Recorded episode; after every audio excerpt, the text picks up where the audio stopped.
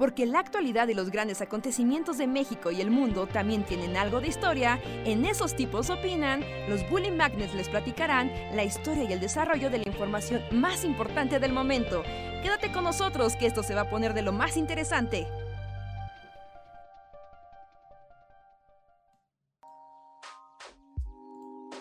Hola, hola, bienvenidos y bienvenidas sean a una noche más renovada del Bully Podcast. Esos tipos opinan. Con nosotros los Bully Magnets que platicamos con ustedes, opinamos de cosas random y los alegramos y deprimimos en igual proporción. ¿Qué tal los trata la noche? Eh, justo que, que ya se siente, bueno, en las redes y en la vida como como ese temblor, ese nerviosismo de que ya vienen las vacaciones de Semana Santa, ¿no? Y es como de, ay Dios mío, todavía es jueves, ya debería ser viernes y largarnos para siempre. Técnicamente ya empezaron, ¿no? Ah, bueno, ya solo queda mañana, ya es Semana Santa. Ajá. Hola, yo soy Luis. el lunes empieza la Semana Santa. Y pues a nivel escuelas les dan la semana completa, a nivel godinato, según yo, solo jueves y viernes. Pero algunas personas pues juntan sus días de vacaciones y así, pues para armarse el...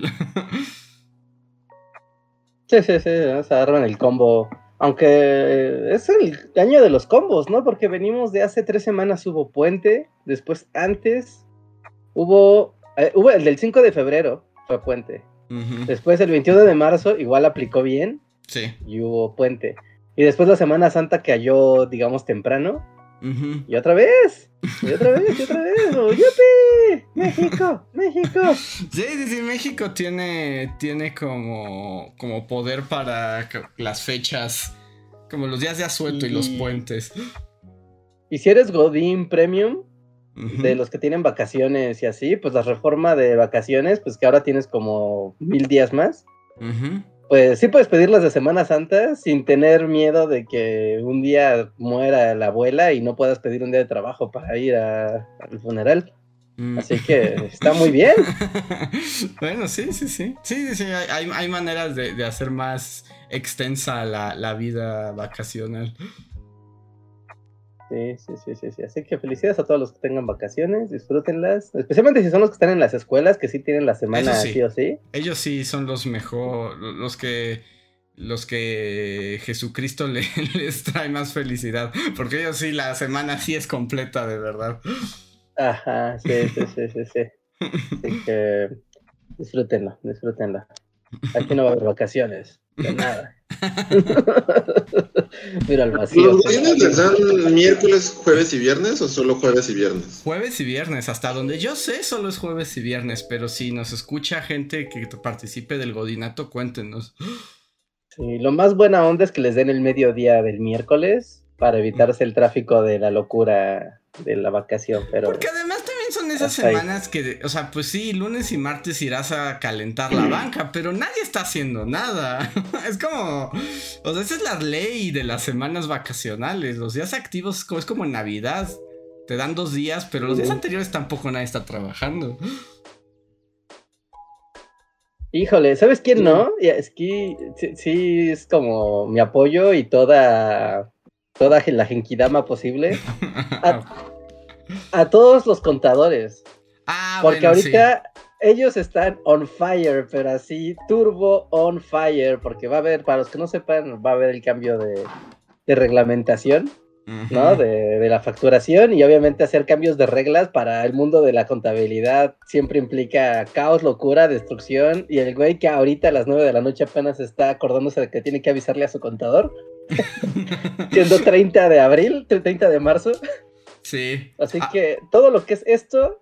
Y las declaraciones anuales, porque también abril es declaraciones anuales, los contadores explotan. Sí, sí, sí, así que todo mi apoyo y cariño pues, los contadores en marzo y abril. Solidaridad, fuerza, contadores. Sí, sí, sí, sí. Que nos pone a Israel que hay que darle esos impuestirijillos, pero por ejemplo, eh, eh, en México es una cosa porque no puedes adelantar las declaraciones anuales. O sea, tienen que ser en el mes que es. Ah. abril. Ajá. En, abril, ajá. en abril, pero la puedes preparar con mucha antelación. O sea, Sí. ya le- digamos que el entregable pues es todo abril. Pero si eres Ned Flanders, la vas a hacer el 1 de abril. bueno, sí, sí, eso sí, eso es cierto. Pero la puedes estar. por- O sea, y hay quien empieza el papeleo de la declaración anual y a ver las facturas de todo el año ya en abril. Es como de no, güey. Mal tache. sí, a un día antes de que explote, que termine el mes. Sí, entonces, si ustedes son contadores, nuestra solidaridad. Si no lo son, sean buenos con sus contadores y avísenles. Sí, sí, sí. Regálenle unos chocolates en, en Navidad y así. Su mundo no sería el mismo sin su contador. sí, sí, sí, sí. Abrazo a los contadores del mundo en el mes de abril. ¿Ustedes conocen a gente que, que lleve sus impuestos solos? O, o sea, que no le paga a contadores. Sí, Que no sean contadores, así como... ¿Sí? Sí, sí, sí. Hay gente intrépida que dice: Yo voy a enfrentarme a la página del SAT, yo solo. Aquí está mi llave y ahí te voy. Y, y sí lo logran, ¿no? Y luego sí lo logran. Pero cuando terminan, al menos yo las historias que he conocido, Es Ujú. como de, ya sabes, la clásica de a mí el SAT nunca me ha hecho nada y lo he hecho yo solo. Pero cuando ya les toca eh, que entran a un trabajo o algo así, ya les piden como una contabilidad más, o sea, hay cosas más avanzadas, digamos. ¿No? Y ya es como de, no, necesitas que un contador revise. Y ya que el contador se asoma, o sea, como que ve toda la guerra de Vietnam ante sus ojos cuando se mete a ver la página del güey que lo hizo él solo durante dos años. Y es como de, güey, ¿qué hiciste? No, pues yo pagué y aquí, güey, pero es que no lo tienes que meter por esto. Ya sabes, hay un montón de conceptos. Es que lo metiste como concepto tal y tu régimen es tal, pero entonces tú deduciste así, pero no debiste hacer la deducción así. Si te cachan te van a multar y ya sabes. O sea, es una cosa que solo lo- los arcanos de los contadores saben cuando están hablando. Porque también hay que decir que en México, o sea, el procedimiento para los impuestos es extremadamente complicado. O sea, es una burocracia así destilada de décadas. y, y- y llena de mil claves y mil numeritos que tienes que saberte. Porque hay otros países que es más sencillo, ¿no? Y que hasta donde sé, o en teoría, todas estas reformas fiscales, además de que es para aumentar la recaudación, por supuesto, justo buscan que la gente pueda hacer sus impuestos casi, casi sola, ¿no? Así como dándole... Sí, ¿no? Que los contadores sean para las empresas y el, usuario común y corriente, el ciudadano, pues pueda hacerlos él solo, pero Pero no, está Pero- todo muy, muy enmarañado. no. Hubo una, una eh, así, tu, tu vida en adulta, la historia. O sea, porque cuando empezamos nosotros a, a estar en el mundo de los impuestos y así, eh, empezó, hubo una reforma, una reforma muy importante. Porque me acuerdo que antes, cuando, o sea, cosa 2010, 2011, tú podías facturar gasolina como si neta fueras una, como si neta fueras el aeropuerto, o sea, como si fueras la central de abastos tú solo. Sí, sí, sí. Y podías, y te dejaba, ¿no? Entonces, pues hasta hacías esto de, ah, pues sí, todos denme su gasolina y metemos facturas de gasolina y con eso ya hacemos las deducciones. Pero, como es México, mucha gente eh, ocupaba ese, o sea, ese era uno de los bugs, ¿no? De tú podías meter gasolina ilimitada y entonces con eso ya decías, ah, no, yo lo gasté todo en trabajo y es gasolina y es deducible y ya salías tablas con el SAT. Pero eso lo quitaron, porque mucha gente, pues, bueno, o sea, a gente que hacía ese truco que era lo de menos, había gente que, ya sabes, lavaba dinero con eso, Sí, sí, que es como ¿No? el extremo, sí.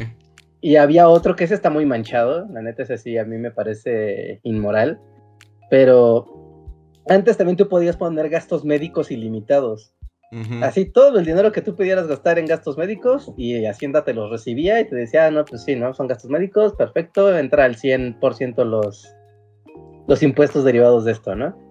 Pero igual empezó a haber mucho lavado de dinero, de que había gente que hasta pagaba dos o tres servicios funerarios al mes. Y así de, no, sí, no, no, no, puta, tengo tantos tíos que...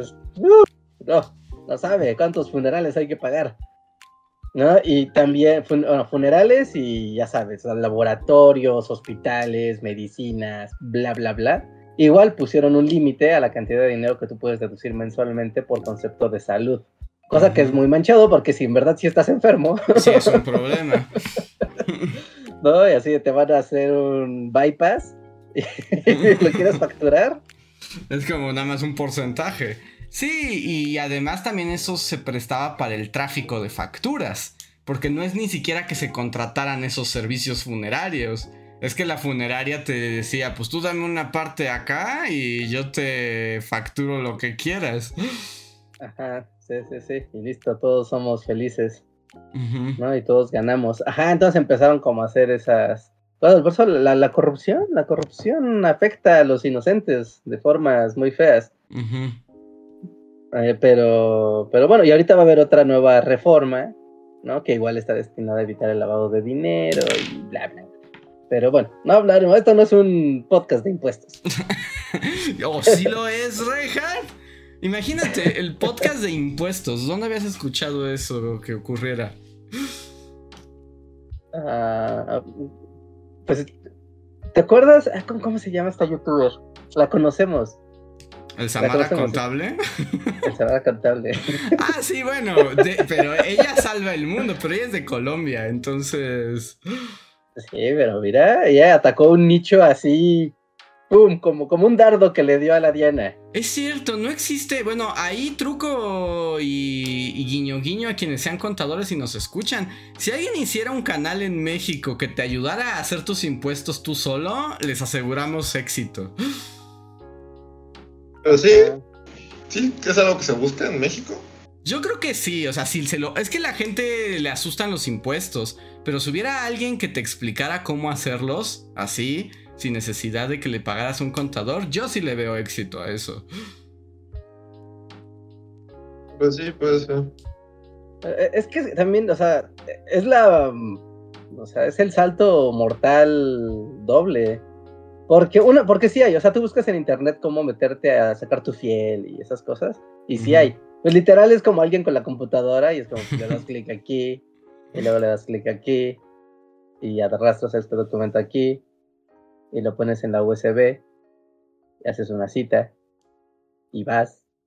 Y así, o sea, y eso se olvida. Y es como, güey, no, o sea. No, necesitas alguien que te lo explique con alma y con sentido. Ajá, sí, la Rosalía te explica hacer tu deducción fiscal. Así. que digas, ay, güey, no, pues estuvo padre, hasta me divertí.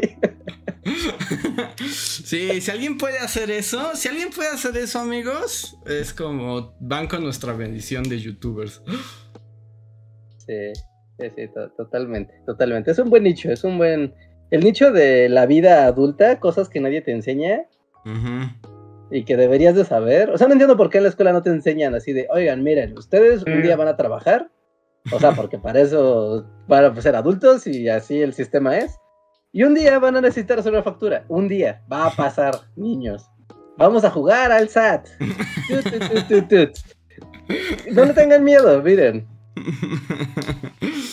No, eh, la, neta es este que, que, no, las universidades o sea, ignoran esa parte de la vida adulta, pero en serio.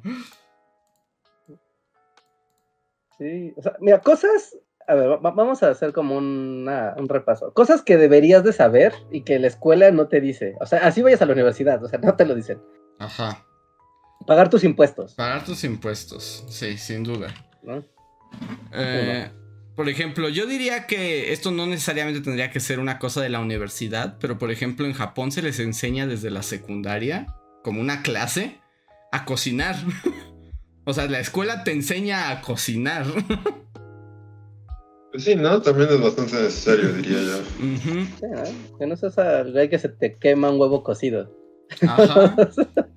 sí, o sea, sí indispensable, técnica de supervivencia elemental, ¿no? No van a hacer un pavo. Sí, no, no, es como, ¿cómo te Así en Japón a los de secundaria sí les enseñan, tienen su clase de economía doméstica para todos. Y es como, te vamos a enseñar a limpiar, te vamos a enseñar a cocinar, te vamos a enseñar a coser un botón. Surcir. Sí, sí, sí. Tal vez.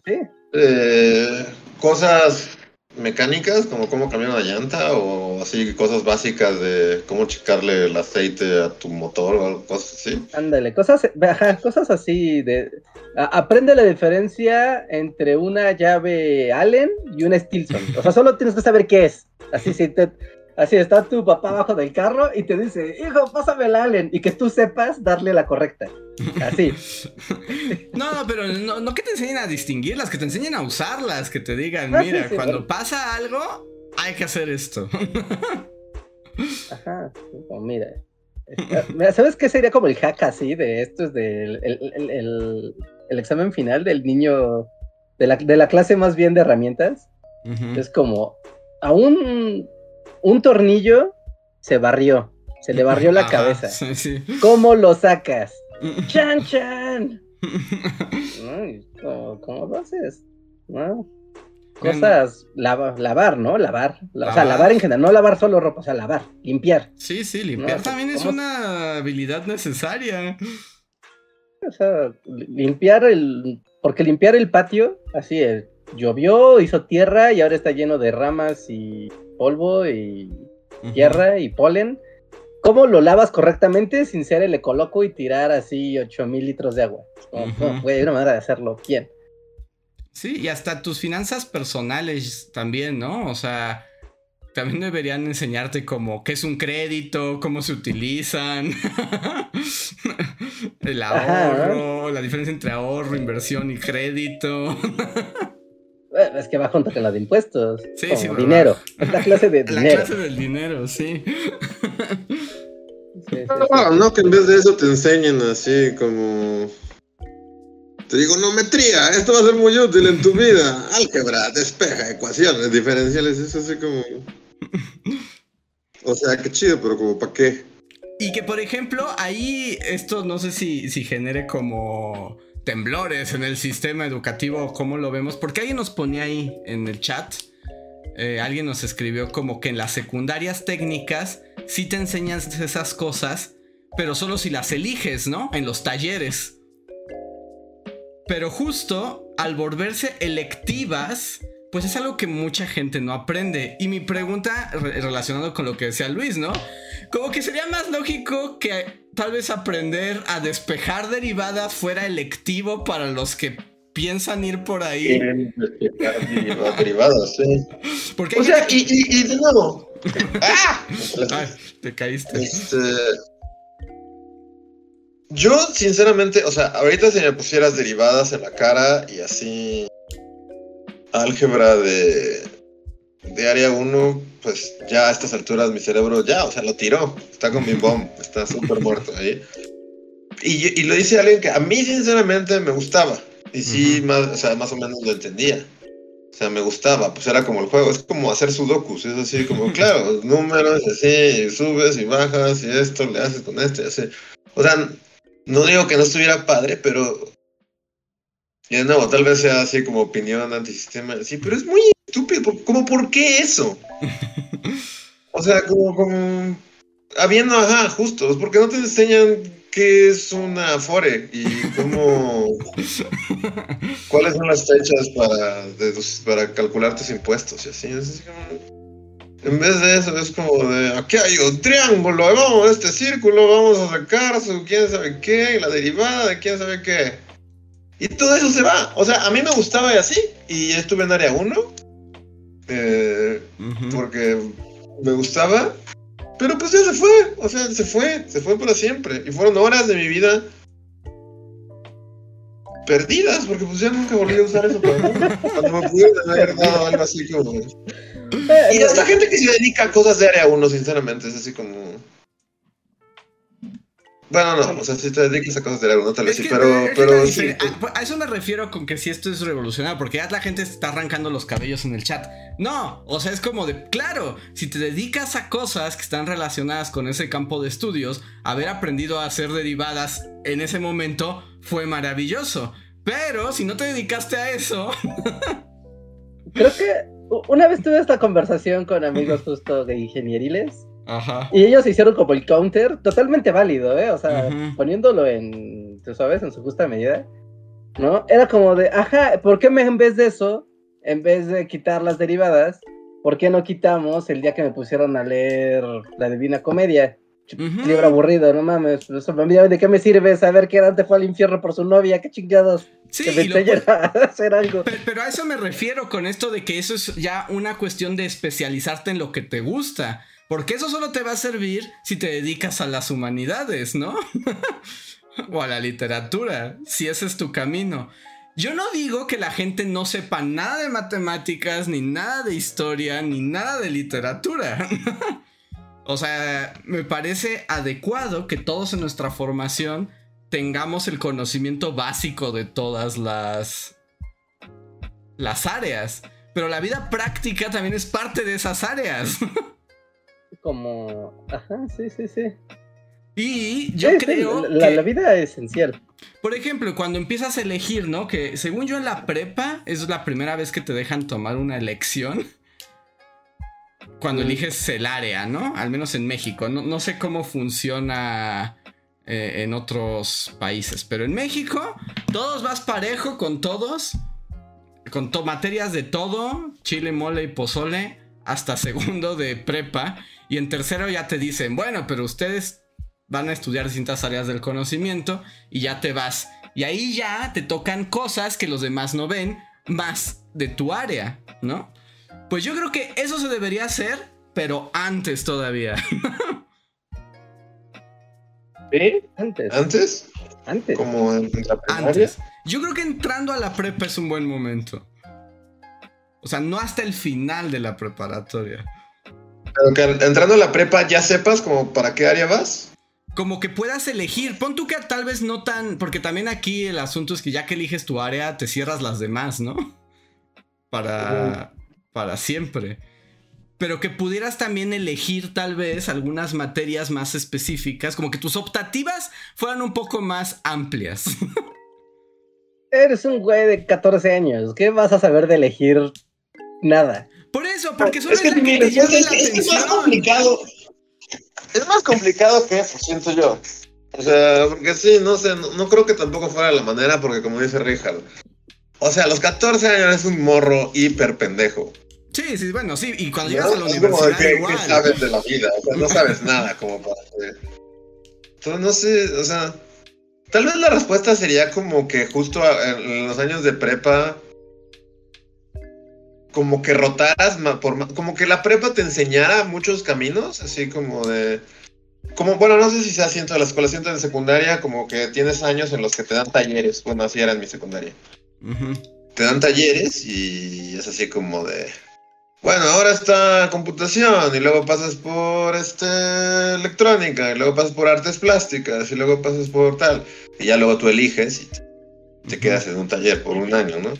Que fuera como esto, o sea, como que justo esta rotación constante fuera así como de... Como vamos a llevar por el mundo de las humanidades, de las matemáticas. Las matemáticas, de la medicina, la biología, de todo esto, de las este, etcétera, ¿no? Y más, más bien como que la prepa te fuera dando la posibilidad de ir como alternando en talleres de diferentes cosas para que aprendieras así desde no sé, cómo hacer artesanías, cómo, ah, no sé, hacer cosas mecatrónicas.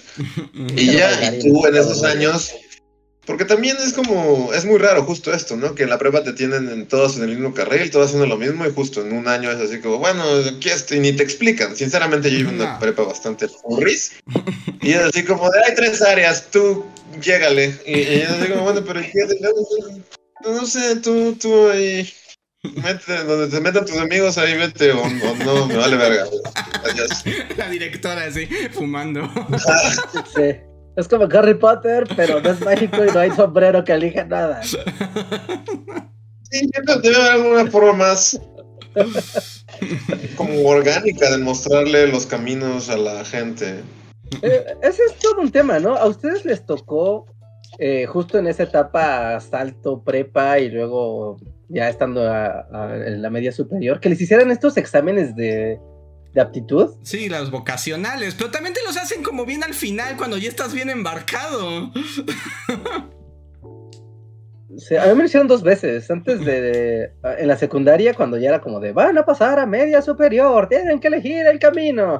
O sea, yo cuando era de esa edad, ni siquiera sabía que había un Politécnico o una UNAM o una VM o un algo. O sea, era como de, ah, pues sigues a lo que sigue, ¿no? Como pues, en la primaria y secundaria, es lo mismo a donde vayas. Y después te vas enterando que, pues, cada, ya en la media superior, hasta las propias escuelas o sea, públicas o particulares, tienen un perfil, ¿no? De qué quieren y cómo hacen las cosas. Pero si eres un mocoso que se le interesaba jugar Pokémon antes de que acabara el día, pues ¿qué vas a saber tú que era un área administrativa o un área de humanidades? O sea, sí, pero también hay que decir que, o sea, uno está bien estúpido, pero también a esa edad ya sabes qué te gusta y qué no te gusta. O sea, es muy claro. Todos, o sea, todos los morros, por más babosos que sean, ya en ese momento saben de sus clases babosas que preferirían estar jugando Fortnite, pero ya saben cuáles les gustan más que otras. o sea, también. Sí, por supuesto que sí. ¿eh? No, por supuesto, por supuesto que ya sabes que te gusta más que. Desde la primaria sabes que te gusta más que otra cosa.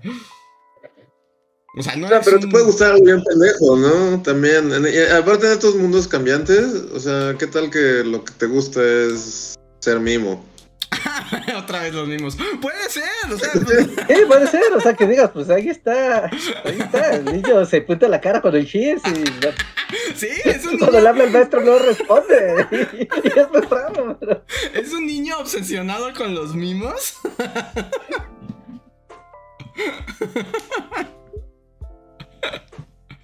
No, por.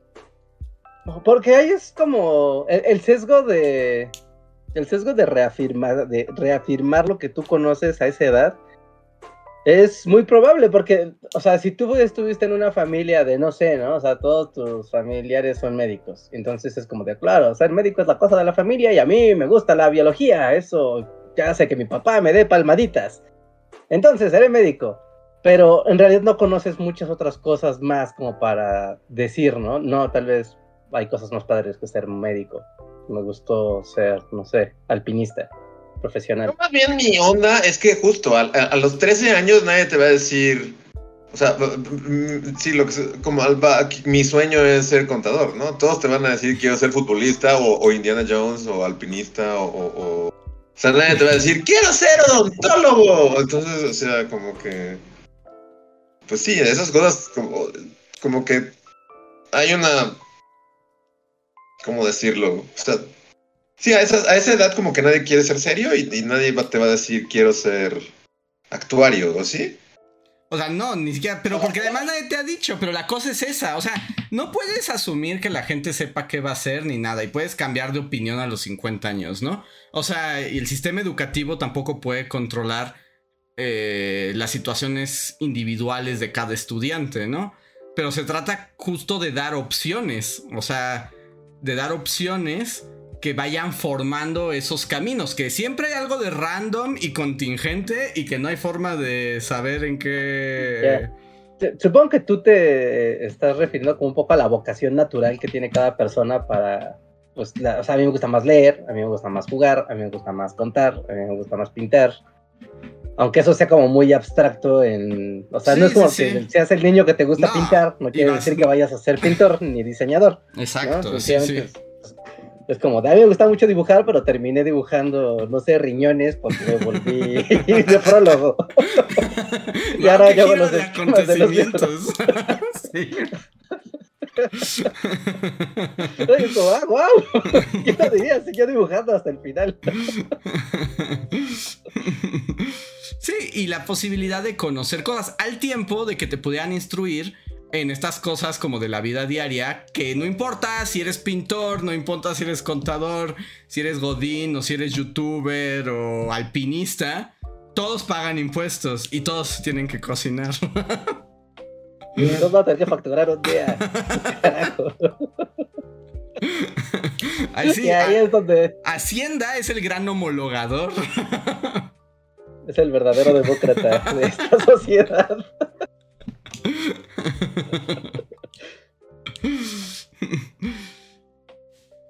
Entonces, pues, así, son posibilidades. Porque a mi experiencia, por lo menos, sí es un poco como dice Luis. Nadie te dice nada y al final te dice, bueno, ahora elige una, área que determinará el resto de tu vida. Y es como, pero nunca me prepararon ni siquiera. No, no te prepararon para esa decisión tampoco. No. O sea, si no se elegía entre Bulbasaur y Sparkle y Charmander, a ver quién es capaz, elija sobre una carrera. Sinceramente, es así como tema de otra conversación, pero a estas alturas de la vida, si, si yo fuera el peje, ay, Dios mío. Un día imagínate Freaky Friday AMLO, así despiertas y estás en la mañanera. Ay, Dios mío, tengo... O sea, entra un militar a despertar. haciendo yo? Ajá. Ay, Dios mío. Dohti, polvojito. Creo que tú eres mi perrito. Este. No, sinceramente, y tal vez así ponga los pelos de punta a la gente. Pero siento que a estas alturas de la vida yo quitaría al menos dos áreas ya. Así de, ¿saben qué? Esto de por sí ya nos servía en tiempos de sus papás. Y ahorita, neta, neta, Nel. O sea, ¿qué estamos haciendo? Como mejor vámonos a echar unas chelas, ¿no? Por lo menos un área. Pero me, aventur- me aventuraría a decir dos. O sea, creo que sí. A estas alturas de la vida. O sea. Y, ya eran muy. O sea, ya tenían toda esta fama en, en nuestros tiempos, así, en los tiempos así de- del viejo este, así, del Pony Express, de la doctora Queen. Ya eran vistos. No sé si lo he contado, pero yo. Yo inicié eligiendo área 4. Ajá. Explica qué es área 4 para la gente que sabe qué demonios son las áreas. No, Eh, su- o, o qué es?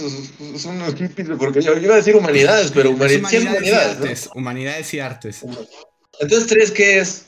Eh, Chismerío loco y... Ciencias Ah, sociales. Ciencias sociales, y- sociales. sociales y Ciencias administrativas. sociales. Ok. Bueno, yo elegí cuatro y, y como que mi yo responsable, o sea, porque mi yo así es como de tienes alma de artista, ve tus sueños. Pero a los dos días mi otro así, la otra vocecita Luis, así, dijo de no, no, o sea, ¿sabes qué? Va a estar bien padre y todo, pero, pero a ver, véalo fríamente y ve a tus profesores, o sea, no. O sea, ve, ve lo que está pasando aquí frente a ti, es así como, mira, vamos a darnos un año más. Bueno, eso y mi, y, y mi mamá, en particular mi mamá, sí fue así como de... Pude ver la decepción en sus ojos de Dios. Dios no, ¿qué ha pasado aquí? Pero, o sea, sí me, estuve dos días en área 4, que fueron muy bonitos. Definitivamente, y definitivamente en retrospectiva también ellos se, los- se la pasaron muy bien. O sea, oías decir, nos llevaron a San Miguel de Allende, wow, y estuvimos ahí en un viaje por museos y fuimos al Cervantino. O sea, se la pasaban súper chidos los hippies, sin duda. y porque a ti te gustaban esas actividades. Realmente esa era tu vocación. Porque probablemente si mandas a un ingeniero al área 4 se quiere dar un tiro y quiere matar a todos al mismo tiempo en un momento Columbine. Exacto. Pero sinceramente, con todos los recientes acontecimientos en el planeta y, y la, la actualidad, es como, ah, no, o sea, es tiempo de abandonar las ciencias sociales. Pero tú vives básicamente de esas cosas. O sea, sí, y, y lo seguiré haciendo, Andrés, pero creo que esa es una batalla perdida, sinceramente. Así como de- Es tiempo de dejarlo ir. Fue un buen experimento mientras duró, pero es tiempo de dejarle las humanidades y las artes, especialmente las artes, a las máquinas y, y las y ciencias sociales también. ¿no? Como, mira, ChatGPT te va a hacer un chingo de, de, de- de resúmenes sobre cosas. Entonces, No, sea, pero no. ChatGPT jamás podrá hacer una reflexión profunda y crítica de la sociedad. Y vas a ver un artículo de ChatGPT, hace una reflexión profunda sobre. Ah, ChatGPT es un Excel. Excel Mira, también- no- también- güey, que la gente quiera creer que Excel puede reinar sus vidas. Es- Eso, eso en sí mismo ya es un caso de estudio para un sociólogo, para un filósofo incluso. O por qué la gente decide entregarse así, inmolarse a la máquina y decir, claro, la máquina que decida y es omnip- omni- omnipresente y omnipotente. Y, y el humano así cede su humanidad al poder del engrane. Eso es un tema para... es filosófico incluso. Pero, pero mi contraargumento es que somos la última generación a la que eso le va a importar, Rejas. como... no, ten un poco más. O sea, a partir de ahora nadie le va a importar. A partir de ahora nadie le va a importar si una canción la hizo un humano o no o si un libro lo escribió un humano, no, o si una película la hizo un humano, no. O sea, a partir de este momento ya no importa, no importa absolutamente, no tiene absolutamente ningún. Pero él, se abandona. A nosotros sí, a nosotros es como un shock que, que te digan, esta este disco que va a salir es de un artista que es una inteligencia, o sea, lo estamos viendo así. Pero tres generaciones en adelante a nadie le va a importar realmente, ¿no? Una generación adelante, es así como los morritos que ahorita tienen su tablet, ¿crees que, o sea, a nadie le importa?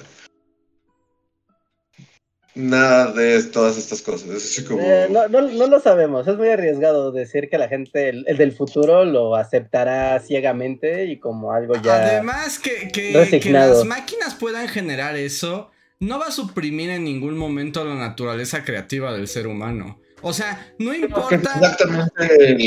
No, yo digo que sí. No, no, o sea, no importa que, que, los. robots... Porque yo creo que hagan música para siempre. pregúntale a, tu sobrinito. Pregúntame a, tu sobrinito que van a hacer en tres años. ¿Qué tan creativo va a ser cuando una máquina pueda hacer todo por él? Cuando tenga que, así como su, manera de dibujar sea como de. Me imaginé un perrito con el estilo de este anime y lo tenga. Y es como de, wow, soy un artista. Y todo, y eso va a ser ser un artista. Para tu sobrinito en el 2050. Siempre, siempre va a haber, siempre va a haber la pulsión humana de crear. Y, y por qué no. No. O sea, sí, pero ahora la pulsión humana de crear va a ser como de, le dije a ChatGPT que me escribiera una canción y ahora estoy rapeando lo que ChatGPT me dijo puedo cambiar mi voz a la voz que yo quiera con esta inteligencia y los beats los voy a bajar de aquí. Y esa es la va a ser la creatividad del futuro. Es, eso, es como de... Ya no tienes que hacer nada. Todo, ya está automatizado para que digas, güey, quiero ser un pintor. Y entonces vas a poner los parámetros de lo que quieres pintar y va a haber una pintura. Y, y nadie le va a cuestionar que no seas un artista, porque eso va a ser ser un artista. Pero lo quitaría, ¿no? Porque cualquiera podría ser un artista. Cualquiera, cualquiera. O sea, así como por ejemplo, un ejemplo de estos temores de la tecnología y de, de, ay, ¿qué va a pasar? O sea, piensa en video. O sea, nosotros vimos esa transformación incluso. El mundo del video era como de la élite selecta de los medios de comunicación y de la gente que tenía estudios y empresas y que podía hacer videos. Y era como de, ah, no, es que solo gente muy especial puede hacer videos y salir frente a una cámara. Y de repente empezó el internet y bueno, todos sabemos qué pasó. Y el caso es que ahorita cualquiera cualquiera puede hacer videos. Y no por eso se acabó ni la televisión, ni el cine, ni el arte, ni las formas de hacer. Cambió el negocio, ¿no? Y lo rentable y el aprecio que se tiene por la actividad. Sí, yo también coincido. Eso es lo que se está transformando. O sea, el negocio y, la apreciación de la obra.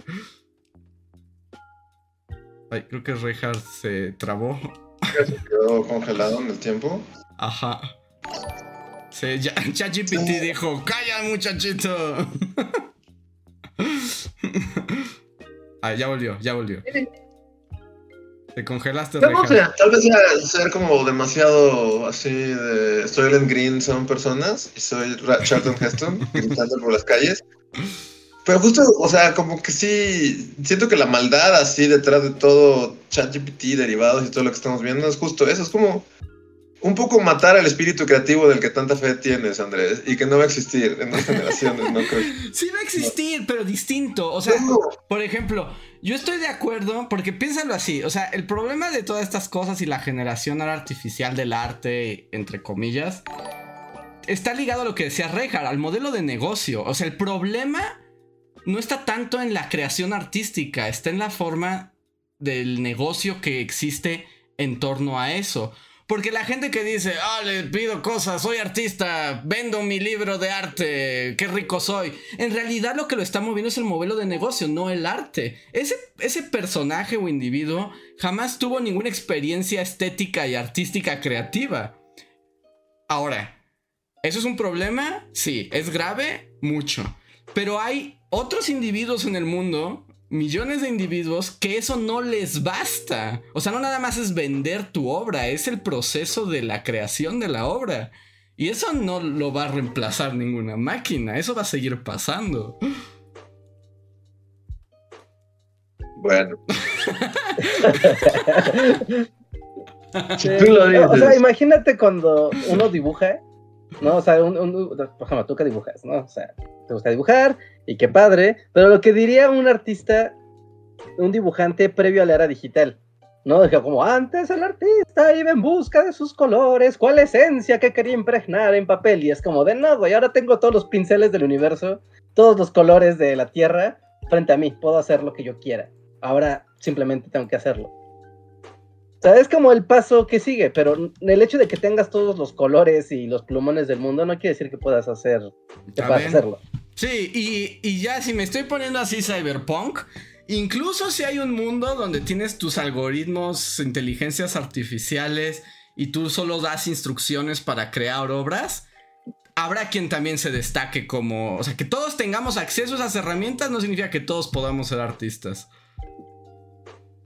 Es como cuando todos conocemos a un cuate rico que un día decide que quiere ser artista y se compra todas las pinturas de óleo más caras del mundo a las que los demás no tienen acceso. Pero eso no lo hace artista, que tenga los materiales y las herramientas.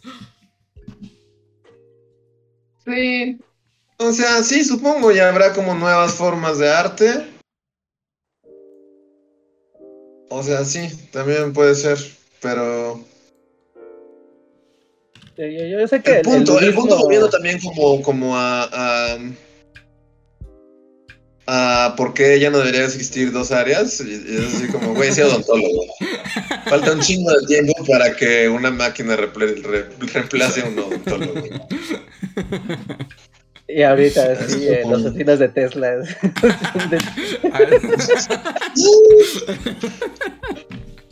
Están haciendo el dodón que hace un puerco en este momento. Una máquina. Sí, a estas alturas creo que es, neta es hasta irresponsable seguir fomentando que la gente estudie artes. Lo es, es como, ya, ya tirar tu vida a la basura en, en, inicios de los 2000. Ahorita es así como de, güey, neta no va por ahí, lo siento, pero no. Porque, ah, muy bonito todo el speech de la creación y que lo importante es el camino y, que el espíritu creador del ser humano y así.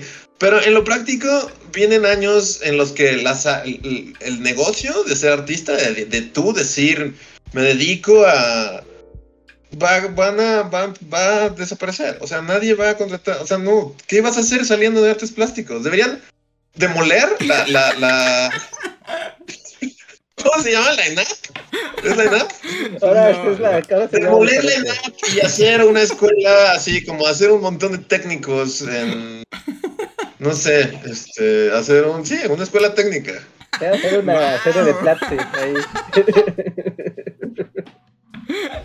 Imagínate, imagínate, Andrés, imagínate que tienes a un hijo que ahorita está por elegir carrera. Ajá. Y tú lo estás viendo Sí, con su cola de caballo y su piercing en, la, en la ceja. Y el güey dice, yo quiero ser, me voy a 4, área 4 y después voy a aplicar para la INAF. en este mundo moderno, en este mundo hazlo antes del que el ciberpresidente AMLO, que en realidad es la conciencia de Luis atrapada en su cuerpo decadente, destruya la ENA. Ve antes de que eso ocurra.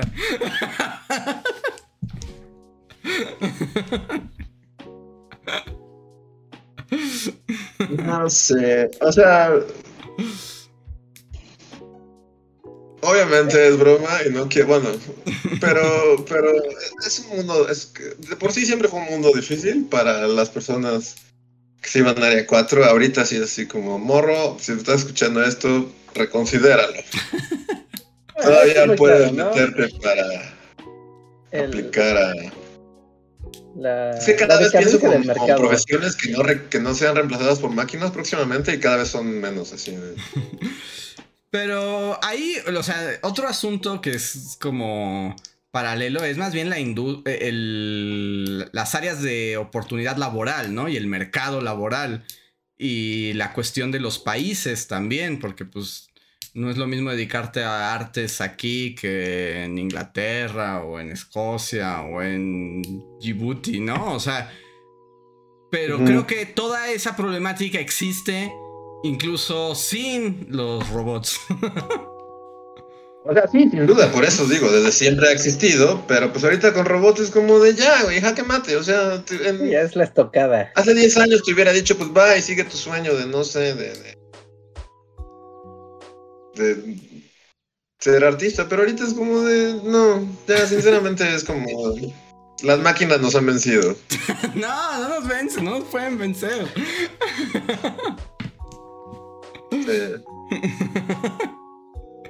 Regar algo que decir. Es que ahí viéndolo. ¿eh? No, o sea, viéndolo desde la crudeza del capitalismo, del mercado y la demanda de la actividad, y cómo además, pues efectivamente, ¿no? Llegan estas herramientas que deprecian, ¿no? El, el talento humano por la practicidad. Pues ahí, o sea, ahí Luis efectivamente, o sea, tiene, tiene un punto y es un punto que es un temor completamente válido. No, eso, eso es cierto, porque, o sea, si tú necesitas, así de, ah, necesito a alguien que haga un mural bien padre aquí en la escuela. Dices, ah, ok, un ser humano seguramente lo puede hacer muy padre y va a poder conceptualizar algo aquí de la colonia y va a poder mandar un mensaje bien padre. Que, una, que el chat GPT no le puedes decir, oye, este, checa la colonia y haz algo de los simbolismos de aquí del barrio. Pues no, eso sí, no va a poder hacerlo. O sea, perdón, pero no, chat GPT no va a poder hacer eso. No, sorry. Pero, o sea, ese artista, o sea, por ese uno que le tocó hacer un mural bien padre en una escuela, o hacer una obra muy padre de lo que sea, hay 99 a los que tal vez les va a tocar decirles, ah, este, tengo un sitio web y ah, necesito que hagas unos botones para el sitio web. Y ya, es eso. O sea, es como, güey, para hacer unos botones, pues se los pides al algoritmo y que te los haga. ¿No? O sea, y, ya se vuelve un asunto donde pues es como la, existencia de un ser humano que intermedia entre, el, entre la petición y el resultado, pues empieza a volverse eh, pues absurda. Tú puedes decirle a una cosa, mira, no sé, aquí tengo un boleto de un museo, ¿no? Es como, oye, quiero, ah, vas a tener este en esta imagen, ¿ok? Bueno, aquí están las imágenes del museo, quiero que hagas los boletos basados en este. Y lo va a hacer, ¿no? O sea, ya no necesitaste un diseñador o un artista gráfico para que hiciera algo, pero al punto que voy es al, asunto práctico, no, al asunto de cómo si no se materializa en el capital y en, el, y en, la labor del, y en la labor productiva, el arte se degrada. Y ahorita llegamos a un punto donde se, degradó ya tal, a tal punto que incluso lo mecanizas y vives a Luis. Y es como, sí, pues desolación y locura. Porque, ¿qué, ¿qué, queda? O sea, ¿y qué queda? Es así como tu, tu, jefe gordo puede tener acceso a, no sé, no, sé, siempre se me van los nombres de los programas, pero alguno de estos programas. Y ya. Y tu jefe gordo va a teclear de quiero un flyer como el que dice Reinhardt, con, que, que, con este estilo y así, y así, y ya. Y como para qué. ¿Mm? Andrés, ¿te acuerdas de la, de la, del programa que te enseñé el otro día? El, que el de Nvidia. Ah, el sí. Studio. Sí, sí. No te lo voy a enseñar, Luis. Bajo ninguna circunstancia te voy a enseñar esa cosa. Ese algo existe. te, te voy a matar, así. Voy a hacer que te suicides. Sí, ya es como un poquito. O sea, lo, raro y todo así, la desolación, es que sí ha sido muy rápido también. O sea, yo como siguiendo. siguiendo, o sea, es como ni siquiera. ¿Cuándo empezó todo esto? o sea, lleva meses de haber empezado. Y ya puedes ver, o sea, si siguen artistas, pues yo, o sea, como, como que iniciaron en internet y que tal vez, o sea, ahorita lo estás viendo, así es, es como Red Wedding artistas a nivel mundial. O sea, todos están siendo despedidos, muchos estudios están optando por tomar, este, pues sí, todas estas nuevas tecnologías, eh, o sea, sí, o sea, como que hasta siento que necesito cerrar ciertas redes sociales porque en serio, siempre es así como ver así artistas que, que, a ti te gustaban mucho y que era así como de, ay, entré de freelance a tal compañía para hacer tal cosa y ahorita es así como, no. O sea, y es nada, es nada que ha empezado toda esta tecnología y es así como de, no, si algo va para afuera, así, son los artistas. Y empieza con artistas gráficos, pero realmente va... Sea, sí, eso sí. ir avanzando hacia porque, muchísimo. porque como dice Reja, a lo mejor ya nada más le pides al algoritmo que te haga los botones, pero es que antes había una persona que hacía los botones y esa persona que hacía los botones se las va a ver sí, negras.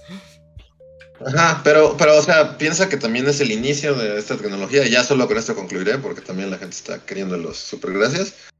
Pero es así como justo, ¿no? Como en la cadena alimenticia de las profesiones, pues sí, los artistas siempre van a ser como los primeros en, en ser devorados, así son como... ¿No? Pero realmente si piensan que se va a quedar ahí, es así como, o sea, ¿por qué un algoritmo no va a poder hacer el trabajo de un arquitecto? Realmente, es así como... Eh, bueno, no quiero ya terminar con la desolación de esto, pero, pero también es como, ahorita estamos viendo el punto donde llegó al Vox Populi, ya llegó a las masas y es como del terror. Las inteligencias, sí, ¿no? El Dalí y el ChatGPT y el nuevo Bing y lo que sea, ¿no? Y ya es como, ya está en el imaginario colectivo de las masas, pero pues aquí es como de amigos, pues pues, un poco tarde a la fiesta, porque esto ya lleva mucho tiempo funcionando. Y como es muy popular decir, mira, el chat te habla y te responde como si te hablara una persona, y te responde de maneras muy, eh, muy prácticas, ¿no? No necesariamente correctas siempre, pero son muy prácticas. Pero ese es como el ya, el último de los usos, o sea, lleva años, y aquí sí es para que les dé más miedo. Ya este sí es como Jeff Bezos acá Power. O sea, tú pones una inteligencia. Así, se los voy a poner así. Tú pones a una inteligencia artificial y le das todo el catálogo, por ejemplo, del genoma de los virus. Y dices, analiza los virus Ah, y en sí, función de eso todo esto, bueno. aprende esto. Sí, sí, sí. y podemos manipular un virus y esta cosa me dice qué, qué, qué, qué cadena del ADN debo de mover para que esta cosa sea más o menos letal, o para anularla, o ya sabes, o sea, eh, llevarlo a niveles de, de conocimiento que humanamente lleva mucho tiempo el análisis genético, el análisis genómico de algo. Ahora con estas herramientas, magia, ya, lo tienes en la mano. Ahora eh, vamos por otro lado más creepy. Y si estás hablando de desempleo, el desempleo creo que va a ser el último de nuestros problemas, ¿no? De aquí a unos años, porque tú ahorita puedes decir, a ver, quiero tener un hijo, ¿va? Ok. Y voy a tener ese hijo in vitro, ¿por qué? Porque quiero hacerle modificaciones genéticas a favor de que este niño deje de tener cierta cantidad de enfermedades. Sí, time. Esto, no, Gataka Time, ¿no? Y ese Gataka desde hace tiempo ya se podía por la investigación genómica que más o menos ahí ve, ya, ya, ya tiene mucha información recopilada. Bueno, súmale a eso una tecnología tan poderosa como, digo, como el Big Data, ¿no? Porque decir la inteligencia artificial también es medio, medio merchandise. ¿No? Utiliza este Big Data y que te diga, mira, si le quitas esto y esto y esto y esto, esta persona nunca va a tener diabetes, nunca va a tener obesidad, nunca va a tener cáncer. Este, al parecer en tu familia hay propensión al Parkinson, se lo voy a quitar. Y además, eh, pues si quieres le puedo poner las cejas más arriba o más abajo y que quede y que quede bien hermoso después. Y habrá quien va a poder hacer eso y habrá quien no pueda hacer eso, Que ¿no? so- Y habrá gente que va a estar condenada a las enfermedades por la naturaleza de la humanidad. Gataka, pues estás Y gente que contando, no. eh, estás básicamente no la toca, estás es el argumento de Gataka. Sí, sí, sí, o sea, por eso, o sea, esto desde la ciencia ficción existe desde hace mucho tiempo, ¿no? Pero ya en el mundo práctico de, de cómo se tiene esa información, ¿no? Y de esta ficción de, ah, es que llegar al conocimiento de la genética del ser humano es tan complejo, y, o sea, está la información, pero que un solo ser humano pueda procesarla toda es muy complejo. Ahí es donde, o sea, donde la cosa se pone interesante. O por ejemplo, necesito hacer una aleación de un plástico o de un metal. ¿no? Y pues tenemos que hacer un montón de experimentos para ver cómo hacemos, ya sabes, esta, acomodar eh, la materia para que haga lo que nosotros querramos. Y lo entendemos, pero en- lo entendemos, pero hacer los experimentos para que esto pase nos va a llevar mucho tiempo y mucho dinero. Dásela a esta máquina, ella hace los experimentos y te va a decir qué acomodar y cómo acomodarlo para tener nuevos materiales. ¿No? O sea, lo puedes llevar a, o sea, que te responda cómo hacer un, un pájaro dibujado, es el último de tus problemas. El último de, de, es como de, ya sé el, ay, mira, y también hace pajaritos. Que miren, ahora sí, ya voy, yo voy a, a, cortar esto, o sea, no porque la plática no esté buena, sino por los superchats. Pero solo voy a decir una cosa y les voy a hacer una recomendación de esto que dice Reinhardt. Hace relativamente poco escuché un podcast que se llama 40,000 Receipts for Murder, que justo se trata de unos científicos eh, médicos que crearon una especie de inteligencia, bueno, lo que hoy llamaríamos inteligencia artificial, pero como dice Reinhardt es más bien una big data de un montón de de información a la que le puedes pedir que haga procesos automáticos para... O sea, un poco su, su base de datos lo que hace es preguntar por enfermedades y entonces la máquina te da los componentes químicos que de acuerdo a esos síntomas mejor podrían como aliviar esa enfermedad, ¿no? Y en función de tu genética, no, nada más de la enfermedad, sino de la genética del paciente. Y entonces se trae el podcast, ahorita se los comparto. Eh, se trata de estos científicos que pues llevan su invento o su base de datos a una feria científica como para ver cómo esto puede salvar vidas. Pero los que terminan contactándolos es el Pentágono de los Estados Unidos. Y que básicamente lo que les pregunta es, o sea, es muy bonito eso de encontrar medicinas, pero podría encontrar venenos nuevos que no conocemos los seres humanos.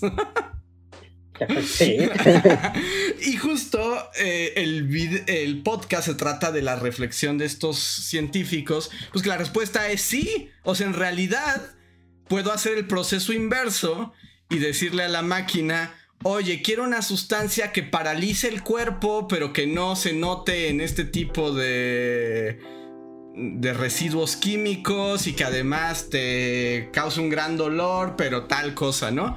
Y la máquina te puede dar la receta. Así, o sea, literalmente te puede decir lo que necesitas juntar es esto. Entonces, de eso ve el podcast y pues da justo como eh, escala estos problemas de las inteligencias artificiales y estas bases de datos pero a otros niveles, ¿no? Eh, el podcast es de Radiolab y se los comparto en el chat por si alguien eh, quiere, quiere escuchar sobre eso y deprimirse más. Pero bueno, les dijimos que los íbamos a deprimir tarde o temprano. Y han servido. Está buena la plática, pero prometimos ya desde hace mucho tiempo que leeríamos los super gracias. De hecho, tengo algunos super chats pero, ¿te parece si empezamos por Supergracias, Reinhard y Luis? Porque esos están ahí atrapados desde hace mil años. Sí, sí, sí, primero los, los que ya estaban pendientes. Ese es la, el plan de hoy. Muy bien, y les recuerdo a la gente que nos escucha que son maneras de apoyarnos si les gustan nuestras pláticas, y les gusta lo que hacemos, pues asegúrense de que este podcast no sea reemplazado por inteligencias artificiales. Así y poco pueden hacerlos dándonos su dinero y lo pueden dar de maneras divertidas como el super chat, un donativo que nos escriben, nosotros comentamos o el super gracias, que es lo mismo pero en podcast pasados y que también comentamos aquí. Como el super gracias de César Anton que nos dejó en el podcast el poder de hablar todos los idiomas que dice ya venden botones para que les enseñes a hablar a tus mascotas. Perros y gatos con unas 540 palabras y pueden hacer oraciones simples con esos botones desde un tablero que se forma al agruparlo. Pero es neta, o así como de te quiero mucho y tú ah. pues eh, eh, nos dejó aquí unos links que les, o sea, los estoy abriendo y dice, learning to speak, a dog communicates with buttons. Entonces parece que sí lo están. Ahora no sé qué tanto funcione, pero también está muy aterrador, ¿no? Enseñarle a hablar a los perros es como pa' qué. Para que te digan que eres lo máximo. Eso sí. Todo el tiempo. Y que no hay nadie en el mundo así como... Hacerle, hacer, hacer hablar a un perro, sí. Hacer hablar, hablar a un gato, tal vez no tanto. Debe ser como Garfield. Pero el perro, así, no mames, el perro todo el tiempo te va a ver, te va a decir que eres lo máximo y que no conoce a nadie más chido que tú en el mundo. es como un... Y le des de comer y lo saques a cagar. Es, es, ajá. es como una vuelta muy complicada para conseguir gratificación absoluta, ¿no? Este, sí. Sí, sí. Pero está interesante. Muchas gracias por contarnos eso, César. Mm, A Mauri Cannon nos deja un super chat en Los Fabulosos Me Estafaron que dice: A partir del minuto 59 y su discrepancia con las actitudes sociales en la fiesta, me mata, sería un gran short. Pues ya lo fue, a Mauri, y gracias a ti. gracias a todos los que nos señalan sus momentos favoritos para hacer shorts. Porque gracias a Mauri, ese momento de ese Bully Podcast ya es un short. Ya fue inmortalizado en forma de short. Así es. Em, Miguel Méndez nos escribió un super gracias en el silencio en el camino, podcast 411, y dice, uy no, esto ya está, uy no, esto está ya super out, así. Es como leer referencias.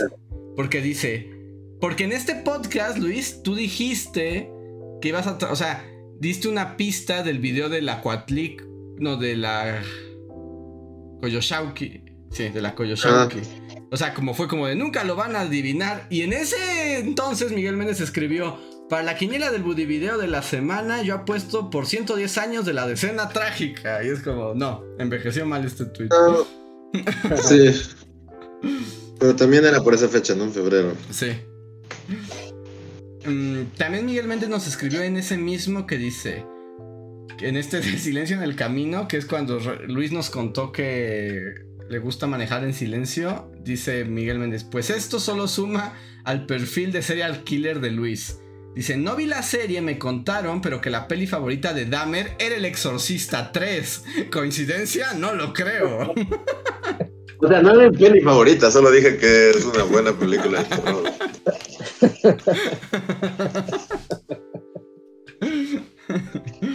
Muchas gracias, Miguel. Coffee Maiden nos escribió en el Gran Rand de San Valentín diciendo: ¿De qué formas curiosas o memorables se han declarado a alguien? ¿Tuvo resultado? Yo apliqué la del anime de la cartita con sellito de corazón y funcionó porque ambas somos unas ñoñas. Postdata. Estoy del lado de la novia del tecnohereje de, de Black Knight, ChatGPT y las inteligencias artificiales son una abominación y deben ser destruidas, no alimentadas. ¿También hablado de ChatGPT en aquel podcast? Sí, también eso es interesante. ¿Ves que siempre hemos dicho que los bully podcast sirven como una brújula de su tiempo? O sea, puedes escucharlos y como pensar y justo este ha sido el año de las inteligencias artificiales y también se nota en nuestros podcasts. Sí, no, es el sí. tema. Aparte es el tema, el gran tema que llegó después de la pandemia, y era como que el tema de todos. Hubo cosas en medio y ahorita como que las inteligencias artificiales es el tema. Uh -huh. Entonces, ahí está. Ah, bueno, y preguntó sobre técnicas de ligue exitosas, pero pues yo no sé qué decir al respecto. O sea, es como... Eh, así como, creo que nadie aquí es así como de voy a traer una banda y va a tocar tu canción favorita mientras un globo del cielo. Así ah, Así como, pues, ¿qué pedo? ¿Sí? Ok. y sigues comiendo y ya. Algo de lo más a lo que ha llegado una declaración. Sí. Existir y ya. Muy bien. Serás Victoria. Sí, sí. Nos deja un super chat en el podcast 408 que dice: Hablando de conciertos. Solo diré que yo fui al de Katy Perry cuando fue el Palacio de los Deportes en 2014. Debo decir que valió cada centavo, pero porque la mujer se hace toda una puesta en escena. Y también fui a ver a BTS a Los Ángeles porque fue una un es ahora o nunca y así pasó, porque dicen que están en stand-by. Pero yo digo que ya no vuelven como banda ni América. Yo creo que solo amerita ir cuando son casos así. O muy buen show o que ya no volverán jamás. Saludos, bullies. Muchas gracias, Eras. Yo como me arrepiento de no haber ido al concierto de Katy Perry. Porque además tú eres fan, ¿no? Sí, no, me gusta mucho Katy Perry. Y tenía boleto para ir y todo, y no pude ir. Y yo, como, carajo, carajo. Pero bueno. Sí, Pero pues sí, ahora- conciertos que son de algo que te gusta mucho, pues está padre aprovechar, ¿no? Cuando tienes la oportunidad y es como la hora o nunca.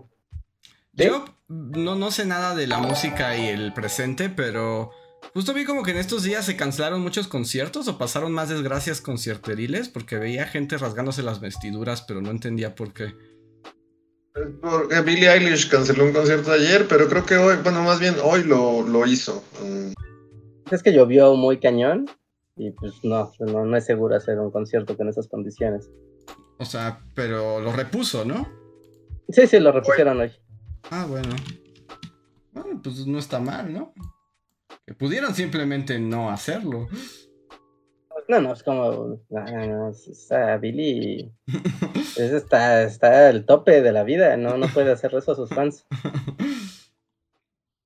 Muy bien, bien por Billie Eilish y sus fans que pudieron tener su concierto. A Mauri también nos dejó un super chat en los fabulojos. Ah, no, este ya lo leí. Sergio Martínez nos dejó también en el silencio en el camino diciendo: Gracias. Luis es el niño Amish que creció. No le gustan los conciertos, no maneja más de 110 kilómetros, maneja en carretera en silencio. Válgame Dios. no soy un asesino serial. y recuerden, y hoy quiere poseer a AMLO para destruir las escuelas de arte. Que necesitamos artistas. Sí, El mañana- chat GPT, ya está él ahí, el chat GPT, ya nomás le pica. Y yo, yo quiero ser un dibujante, pues le pico y ya hice mi dibujo. Y vamos a gastar en escuelas de arte. Vamos a demoler la ENAP. Va a ser lo primero que vamos a hacer. Va a ser demoler la Escuela Nacional de Artes Plásticas. Que se pongan a hacer algo de provecho. Chat GPT ya, ya me dibuja, mira Chat GPT. Y un, y un dibujo de AMLO así todo musculoso. Ir. Soy el mejor artista, soy mejor artista que mi sobrino, que es artista. Aunque si AMLO dice eso, esto, o sea, inmediatamente sabría, wow, sí fue, es Luis, o sea, es Luis poseyendo a AMLO. Pero la pregunta es como, ¿cómo sería la vida de AMLO en tu cuerpo? Ah, no, eso sí sería un. Tal vez aprovecharía que es un poco, un poco más joven y diría que aprovecharía así la juventud y se alocaría. Pero se volvería a lanzar a la política, así. No lo sé, no sé qué haría AMLO. Tal vez intentaría asesinarme y tomar mi cuerpo de alguna manera. La venganza, así. Sí, Va a tener un peluche de AMLO, ¿no? Para recordar quién es realmente mientras se persigue. Hay que preguntar en la mañanera, hay que conseguir, hay que buscar a un periodista y que le pregunte mañana en la madrugada. Tampoco es como que sea muy fan de las películas Freaky Friday, pero generalmente, ¿qué hace que, que se rompa el hechizo y vuelvan a sus cuerpos? Cuando al fin eh, entran en contacto con sus sentimientos y resuelven los problemas que los separaban. O sea, cuando se entiende. Oh, pero es que ahí, ahí no hay ninguna conexión entre yo y AMLO, entonces realmente, ¿qué, qué tenemos que arreglar entre nuestra relación? Pues nunca más bien tú visto? tendrías, o sea, o sea, no sé, tú tendrías que aceptar a AMLO como es y él aceptarte a ti como eres. Para que Está muy raro. Yo digo que va a acabar ahorcando y vamos a acabar cayendo por el balcón presidencial, los dos.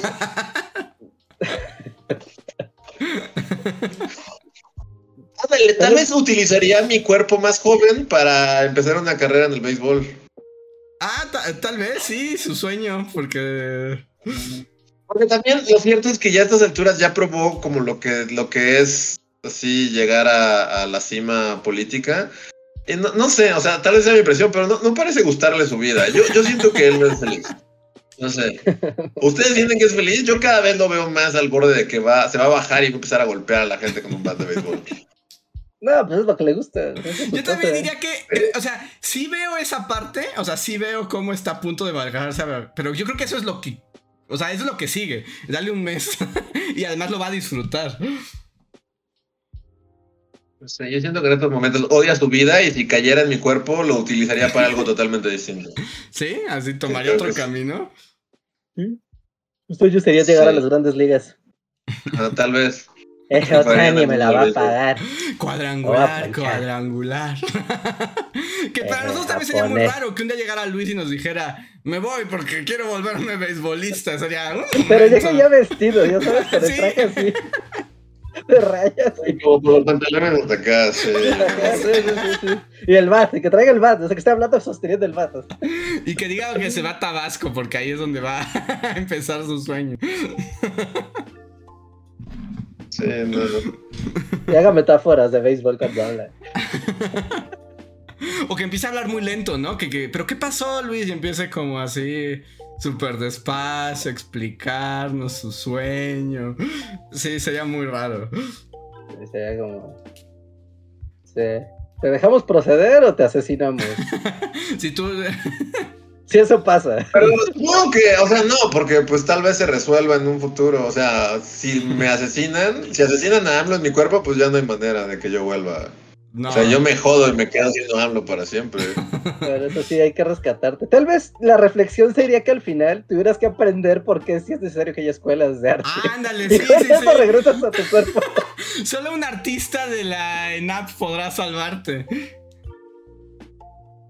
Vas a tener una conmovedora historia donde te enseñe el valor de la creatividad humana en un mundo del ChatGPT. Cuando digas, tienes razón, niño artista, con el piercing en la jeja, en ese momento vas a, y vas a volver a tu cuerpo. Sí, ese va a ser como el giro. Pero no creo. La cosa es que no sabemos qué tiene que aprender AMLO, ¿no? Tal vez él solo no, eso es la excusa, no tiene que aprender nada. Ay, no, no, está muy complicado el, el, el, conflicto en esta película no es claro. No es claro de qué se trata esta película. Pues se la vendemos a Marvel y ya. No será la primera. sí, no será la primera que son como de mamá y hija. Mamá tiene que dejar de ser tan apegada a su trabajo y hija tiene que aprender a así a confiar en su... O sea, va, pero aquí es muy raro, es como de... No, no, está muy raro el conflicto en esta sí, Tiene que aprender que no debe de demoler la INAP. y tal vez no sepamos qué tiene que aprender AMLO, pero ahorita está con sus amigos platicando de algo similar. Tal vez sea eso, que eh, los dos están teniendo una plática de Freaky Friday sin saberlo y eso va a generar el efecto. Ajá, sí. Está Alan Augusto, ¿te imaginas que cambie de cuerpo con un día con un jovencito? así y ya, así ocurre. Yo digo que tiene más lógica que todo el universo cinematográfico de Marvel. No estoy tan seguro. Pero. Pues hay que ver, hay que ver. Por lo pronto, si, si soy AMLO, en app Despídete. NAM va a ser un Walmart ahora. un Walmart. Y además un Walmart, ya ni siquiera va a ser una escuela de técnicos. Primero iba a ser una escuela técnica, ahora va a ser un Walmart. Va a ser un estacionamiento más bien. Va a ser un estacionamiento para Godines. Los Godines necesitan poner sus coches en un lugar seguro. No los pueden dejar ahí en la calle. Mejor volvemos estacionamiento a la INAP. bueno, si pasa, ya sé quién está detrás de todo esto. A ver, tengo un super chat de Ingrid Hernández en la experiencia lunar y cuatlico que dice: Gracias, tú lo dijiste, Luis, la vida es muy corta. Yo apoyo tu plan de hacer videos prehispánicos. O sea, no. no, lo apoyes, ¿para qué lo apoyes? Porque aparte sí lo hiciste, ¿cómo que no? Si sí lo hiciste al final. No, pero fue después. O sea, sí lo hice, pero el de Cuatlico yo creo que ya no. Y mira que ya tenía gran parte de como la investigación y así, pero cada que lo piensas como de, no. ¿A quién le importa eso? A nadie. A ver, siguiente super chat es de Baldo que nos escribe en La Espera, podcast 414 y dice: Bullies, Andrés, estoy profundamente agradecido por tu crítica hacia mi novela. Así es como se mejoran las cosas. Ahora estoy molesto con las personas que me trabajaron la novela porque supuestamente meditaron el estilo y todas esas cosas. Yo solo escribo la historia y ellos le dan forma y me hicieron mal trabajo. Lo bueno es que ya contacté con otra persona para que termine de arreglarlo y me va a tocar gastar de nuevo. Estoy alegre que te guste la historia, aunque es de ciencia ficción, le agregué bastante realismo. Si la historia fuera adaptada al manga sería un shonen. No sé si te puedo preguntar dentro de un mes para saber cómo vas con la novela o cuánto tiempo le calculas. No te prometo ahorita nada, Baldo. Ahorita creo que no estoy en posibilidad de de seguirte leyendo. Eventualmente, eventualmente, pero se vienen tiempos difíciles de trabajo. Sí, sí, sí. Em, Alejandro Lesca nos dice en el podcast de las telenovelas mexicanas. El minuto 38 sería un buen short. Esa canción de los mopeds está de moda. ¿Un hombre soy o soy un moped? Muchísimas gracias, Alejandro. Esta canción está de moda, ¿eh? Yo tampoco sé. Según yo, esa película, esa canción nunca estuvo de moda, ¿no? Nunca estuvo de moda. No, o sea, como para, no sé si vieron que retuiteé una, sí, una nota hace poco que decía así como de la gente está como retomando la, la película Capitán de Mar y Guerra, así como Ah, sí. un artículo que decía así como de ¿por qué ahora todo el mundo habla de Capitán de Mar y Guerra? Y fue así como de voy a leer este artículo para comprobar que es clickbait y que nadie está hablando de Capitán de Mar y Guerra ni hablará nunca. Sí, yo digo, no mames, nadie en la vida, así de... El artículo era como, esta película que pasó desapercibida en su tiempo, ahora es un hit entre los jóvenes, y es como de, nada. Entre los jóvenes, entre los jóvenes. No, no, no. Sí, no. y, así como de artículo, estás mintiendo y lo sabes, y luego lo empecé a leer y sí, es así como de, jamás he leído algo tan falso en mi vida. ¿Y qué decía el artículo? O sea, ¿qué decía? ¿Ahora hay club de fans de Capitán de Mar y Guerra? Pues, pues, o sea, era como, realmente no, era así como, debí esta película yo, que estoy escribiendo este artículo, y, y- y descubrí que estaba chida y me voy a inventar que, oh, la gente. Y seguro eran tres vatos que estaban en su reunión y que todos dijeron, wow, nunca he visto esta película, está muy divertida, o está muy interesante, y ya. Se sacó de la manga que, que el tiempo le, le fue favorable. Y así como, eso nunca le va a ser favorable el tiempo a esa película. Ah, Russell Crowe. ¿Por qué? ¿Por qué estuviste en el 2000? ¿Por qué? ¿Por qué fue tan pronto? que es una gran película, yo lo- lo- lo- hasta la fecha tiene un lugar en mi corazón. Y a mí me sorprende, porque yo siempre he dicho, o sea, sí es una buena película, pero es muy aburrida. Es tan aburrida que es como es como tomarte un chocolatito caliente el domingo así mientras yo- con Russell Crowe y Paul Bettany En. No, no sé si, híjole, no sé si conté esa vez, pero la primera vez que invité a una chica al cine fue para ver esa ¿En película. serio? ¿Y qué? ¿Y cuál yo, fue yo el qué ibas a ver? resultado? ¿Yo ¿Cuál qué ibas a ver? Ha sido un éxito. Claramente no fue un éxito.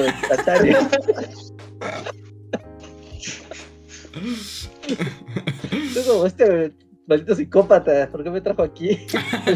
Porque además dura como mil horas o se sienten como mil horas, no estoy No, se siente como mil horas. Realmente no dura tanto. Dura lo que una película estándar. Se siente como diez mil horas, pero no sé, es muy buena. Es muy buena esa película. Es, es tan aburrida. Es tan hermosamente aburrida. Todos son como tan propios y así como. No sé, tiene esta onda de, de, de, de justo como la piratería y tu onda de que todos sean como caballeros de la mar, que, que, que se dirigen con propiedad unos a otros y tienen cargos y puestos y es como... eh, No, no hay algo ahí, porque toda, toda esa película es eso, es así Sí. como... Oh, señor, ajá", y así como todo es... Y términos náuticos y navales, y así como... O sea, sí, sí, a mí sí me gustan las historias marineras. Y te digo, me parece que es una buena película, pero es muy aburrida. Es así, es terriblemente aburrida. momentos emocionantes es que todos le hagan así como ¡Uno! ¿Cómo se llama? Cuando hacen hip hip, Ah, Crowe, hip hip. Toda la película es como tres zurras para el capitán, hip hip. Y suena algo que a ti te gustaría mucho. Suena hip hip hurra. Suena algo que a ti te gustaría mucho. Sí, la verdad es que no voy a mentir. A mí me gustaría el hip hip hurra. Pero la película es muy aburrida. Porque es el hip hip hurra y el otro momento alto es cuando le disparan como unas iguanas en las Galápagos o algo así, ¿no? Luego van a las Galápagos. Luego va, están tienen toda una secuencia en las Galápagos y el doctorcito está muy feliz porque puede hacer bocetos así de, de aves. Y mientras Russell Crowe se pasea, y así como, ¡Tres burras para el doctor!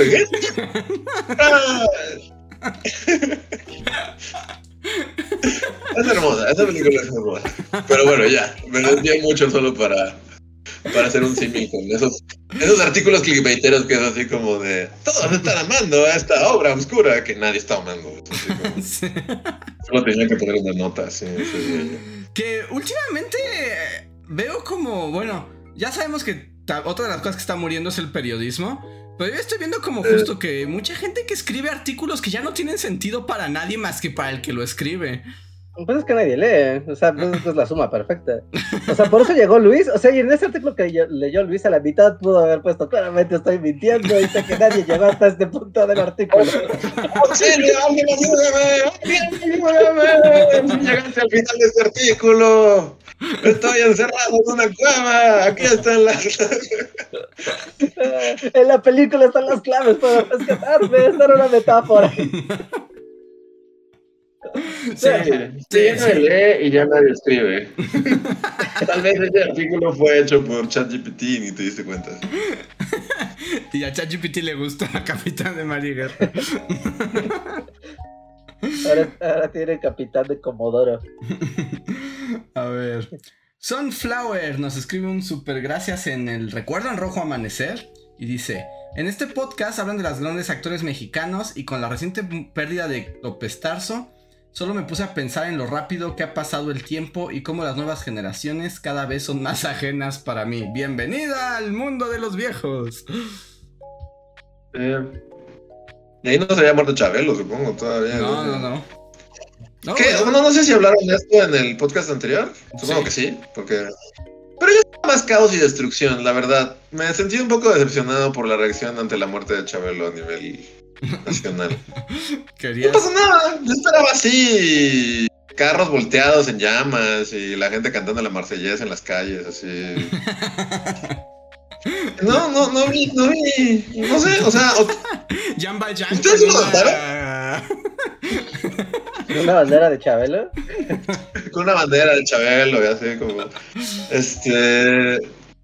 No sé, no sé qué habrán dicho en, ese- en el podcast que fue pasado, supongo que hablaron de la muerte Ajá, de Chabelo. Que de hecho nos hiciste mucha falta en el fue- Ah, Nos hiciste mucha falta en el podcast pasado porque fue Chabelo y luego hablar de caricaturas siniestras y necesitábamos tu opinión de muchas cosas. Se, se- de hecho, se desvió completamente a hablar de los Looney Tunes. Sí. Siento que sí, entonces fue como, o sea, no sé. ¿Ustedes sí no, no quedaron como decepcionados de, de- Era como un evento que parecía que iba a ser muy grande y solo fue como de. Ah, Pero es que con el internet ya no hay eventos grandes, ¿no? bueno, sí. O sea, ¿cuándo fue la última vez que sintieron como la grandeza de un evento desde las Torres Gemelas? Mm, La pandemia. ¿eh? ¿El inicio del La COVID cuenta como evento? sí, sí, sí, Pandemia, la sí. pandemia. Mm, Sí. Sí, no, no, no, no, sí, no, no, no hay mucho, no hay mucho que, que dure Sí, o más sea, de dos realmente días. mi, mi, mi experiencia muerte Chabelo fue como despertar, ver que es trending topic, abrir y es como, oh Dios mío, murió, esto va a ser el caos, el fin de nuestro país como lo conocemos. Y luego empecé a hacer mi día y automáticamente le olvidé. Y solo lo recordé como en algún momento de la tarde en la que alguien lo mencionó de nuevo, pero así así como de que, ah, que se murió Chabelo, ¿no? Y ya. Y fue como de... Parecía que esto iba a ser más grande. Llevamos muchos años inflando este momento. Que, aunque lo que dice Víctor Hugo Martínez en el chat es cierto, dice, en París se están volteando carros y cantando la marsellesa. O sea, sí, allá sí, pero no es muy Chabelo. Ah, esa es la diferencia. ¿O sí lo es? Sí, ta- también es algo como bien curioso, porque yo, yo estaba viendo como en, en la tele, pues estaban haciendo entrevistas y las semblanzas, ya sabes. No, pero estaba, ya sabes, entrevista callejera en, sobre Chabelo. Y pues le preguntaban a la gente mayor, ah, sí, Chabelo, claro, sí, ya lo recuerdo, cuando estaba todavía en blanco y negro, increíble. No, le preguntaban a otras personas, ah, yo cuando era niño y así. Pero conforme se iban acercando al espectro de gente más joven, o sea, era básicamente, ah, pues sí, o sea, era un señor que hacía programas de televisión, ¿no? Pero, pero era más conocido por el meme, ¿no? Del hombre que nunca se moría, pero pues ya se murió. Como, pues, pues, pues, sí, sí, ya se murió. O sea, ya, hay un espectro de gente que ya no sabe qué es Chabelo, ni le interesa que, que sea un Chabelo. Así que, mmm, ya era un meme, también ya era como un meme nada más. Realmente él, su cosa, su existencia, pues ya era medio irrelevante, ya era solo él. Pues cada que se moría alguien comparado. Pero a eso, pues ya descubrimos que un meme gigante tampoco genera demasiado olas. No es garantía, no es garantía, no es garantía. a ver. El siguiente super chat que tengo en. Digo, super gracias es de Sunflower, que nos escribió también en Rojo Amanecer. Ah, no, este fue el que acabo de leer, disculpen. El que sigue es el de John en el podcast de No le abras la puerta al Papa. Y dice: Bullies, vean la película Días de Otoño. Sale López Tarso. Su personaje es simple. Aquí la protagonista que se rifa es Pina Pellicer. Es una muy buena película, en serio. Está en YouTube, la original en blanco y negro. Muchísimas gracias, John. Te tomamos la palabra. Días de otoño. Gracias por la recomendación. Mm, Roberto Castellanos dice en ese mismo podcast: Hola, Bullies, tengo una duda. ¿No creen que Miguel Méndez se convierta en el catedrático de los bullies, así como el catedrático de los Beatles, y que de repente comente un día como hoy, 13 de abril de 2024, Regal comía maruchan en la Friki Plaza de Guadalajara? Esperemos que no. Y va a tirar un backlash así de que nadie va a poder escuchar Bully Magnets y mentar madres así.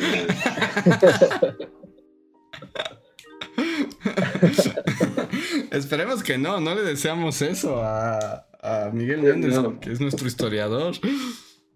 Es el primer documental. No, le caiga la maldición también. Ajá, el punto es que no gane un premio con ello. Mientras no gane un premio con este conocimiento, estará exento de ese destino. A ver. Terartes nos escribió en ese mismo podcast. Oli, solo vine a comentar que todo, en todas partes, es mi película favorita de mucho tiempo. Lloré mares en la primera vez que la vi y me ayudó a afrontar una depresión. Conecté cabroncísimo con la película y fue lo mejor que vi desde hace muchos años. Aún así, me reí mucho con su rant. sobre. ¿en, qué podcast fue? ¿En el de los Oscars? En el de No le abras la puerta al Papa, que por el nombre solo recuerdo que dijimos eso al final, pero no me acuerdo de qué se ah, trató el resto. Creo que sí fue los Oscars. Sí, de los Oscars, ajá, el de los Oscars. Sí, fue el de los Oscars. Este.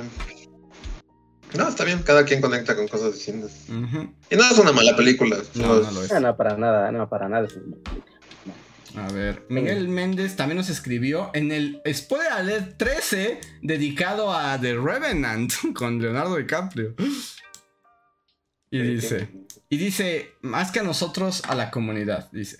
Quiero recomendar este spoiler para la bandita que pedía el Bardocast a siete años de distancia, los viejos rancios están más contenidos y la verdad es una muy buena crítica. Hablan de lo que les gustó y lo que detestaron. Sobre todo Andrés que dio la parte final de basada parcialmente en la obra original. Pero es bueno saber que en los últimos meses Iñárritu ha recuperado un poco del respeto de Luis. Postdata, es en este podcast traíamos el mame de que Reja estaba ausente porque estaba intentando entrar a Norcorea. el respeto de no, el respeto que le tengo es por proximidad. Como es como de. Así del güey que te cagó la madre cuando lo conociste, pero luego conociste a, sus amigos y es como, sus amigos son chidos. Entonces, todavía me cagas, pero algo has de tener interesante. Entonces, te tolero, te tolero por proximidad. Porque tus amigos, son más buena onda. Al menos te juntas con gente padre, ¿eh? esa es tu virtud. A ver. Y Miguel Méndez nos escribe también en el podcast 8. Que se llama Detrás de cámaras del carruaje. Y dice, super gracias porque los especiales de Benito también son parte de los inicios del podcast. Así cuentan cómo fue la hechura del primero y más épico, el carruaje. Saludos amigos. ¡Wow, Miguel Méndez! Estás en todo. Wow, ese es un podcast muy, muy, muy lejano. Muy lejano.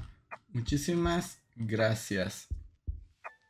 Mm, esperen, es que se me movió ya aquí todo. Pero un super gracias más. Todavía quedan algunos, pero ahora voy a brincar a los super chats para tampoco abandonar a la gente que está ahorita en el en vivo. Pero sí voy a leer este, que es de Oscar Cuaya, gracias. Ah, que nos dijo que se equivocó. Él nos había dicho que se había equivocado en este mensaje. Entonces, Oscar Cuaya, ¿dónde estás? Ajá.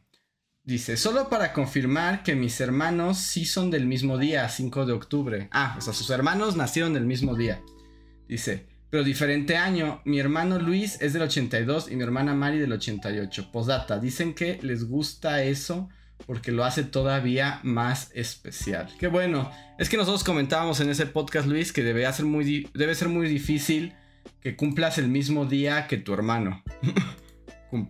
Años. Sea, ahí más bien es como hacer la cuenta nueve meses atrás, como de qué, qué es esa fecha. lo mismo, también lo mismo insinuaron en el podcast. nueve, meses atrás hay algo interesante. No sé qué sea, pero hay, hay algo en particular. Que no, claramente no es, no es accidental. Es como de. A ver. Y voy a leer un super chat más, porque así ya los super chats, digo, un super gracias más, porque así los super gracias que quedan tienen una semana de antigüedad, entonces pueden esperar un poco. Eh, Soulgate nos escribió en el de No le abras la puerta al Papa y se vio a López Tarso cuando estelarizó La Tempestad.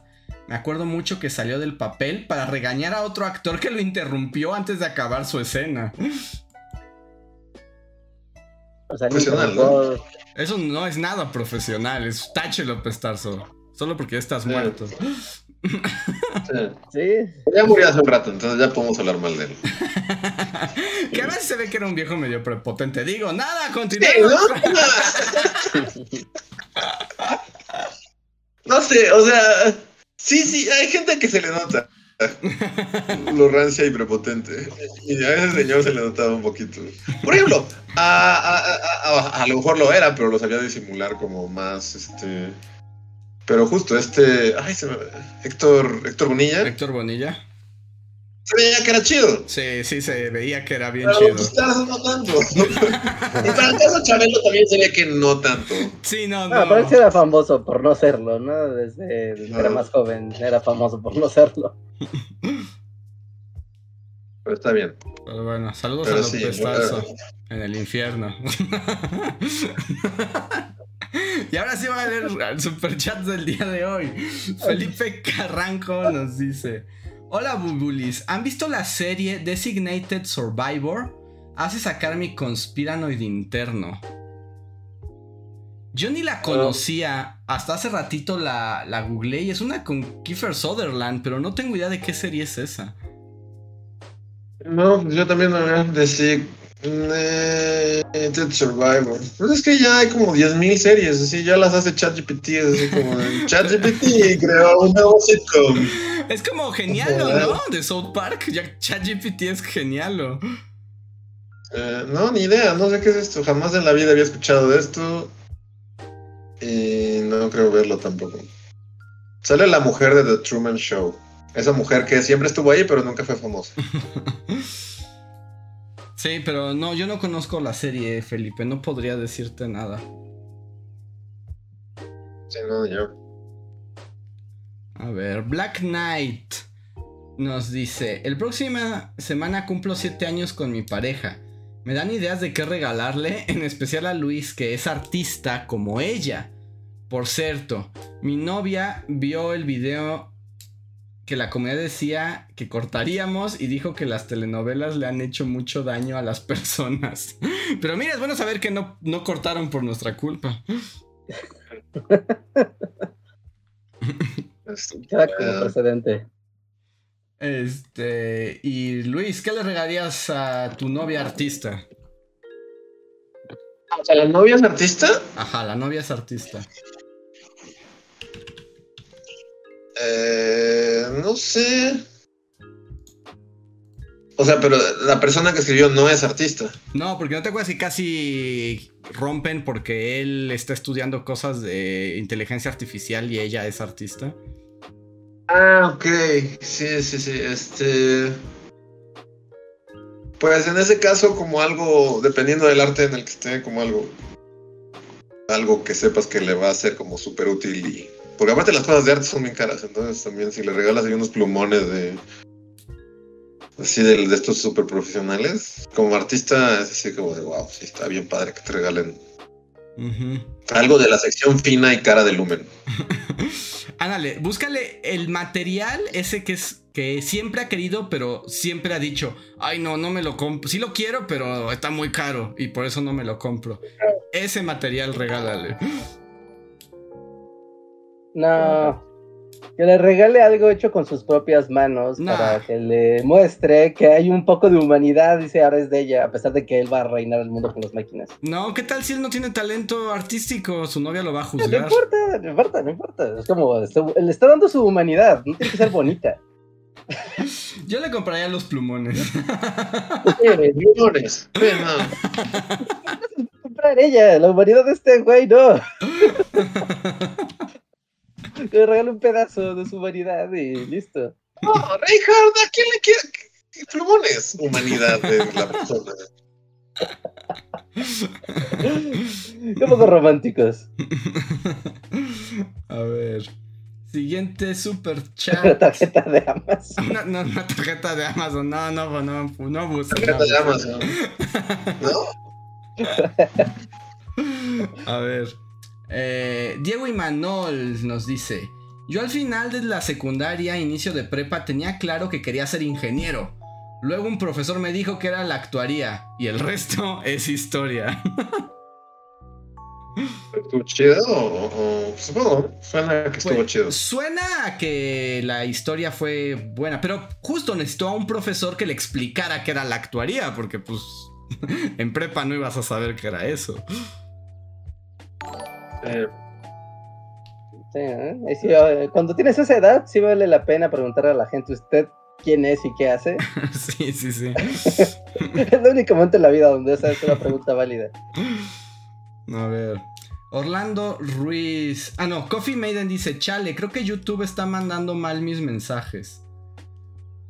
Pero eso es lo que tengo de ti, Coffee Maiden. No sé si ese era el chat o, o- o por alguna razón no pudiste mandar el super chat. Si puedes aclarárnoslo en un chat normal, te lo agradeceremos. Orlando Ruiz dice, yo creo que eso de las inteligencias creando arte es como la comida industrializada. Es muy rica y la disfrutas, pero siempre habrá preferencia por la comida casera, hecha con amor y pasión humana. sí, qué padre. Hoy no, ho- hoy no, hoy es como, hoy amigos ríndanse, hoy no convenceremos a Luis de otra cosa.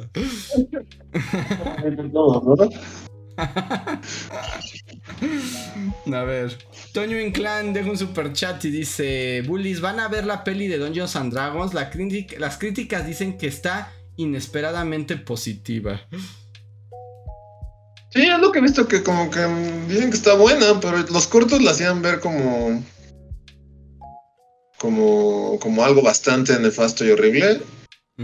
Y luego vi que, no, que igual sí está buena, entonces pues tal vez si coincido estando aquí cuando la estreno. O- hoy se no, más bien la voy a ver en Cuevana, aquí en el sí, no, aquí en el engaño, la voy a ver. Se cayó tu teatro, muchachito. Eh, Pues eh, yo no tenía pensado verla, se veía muy chafona, pero dicen que está bien. Pero yo me pregunto si es de esas veces que la gente me dice, sí está bien padre, y cuando voy igual la odio. Entonces, no sé, tal vez Cuevana sea la opción.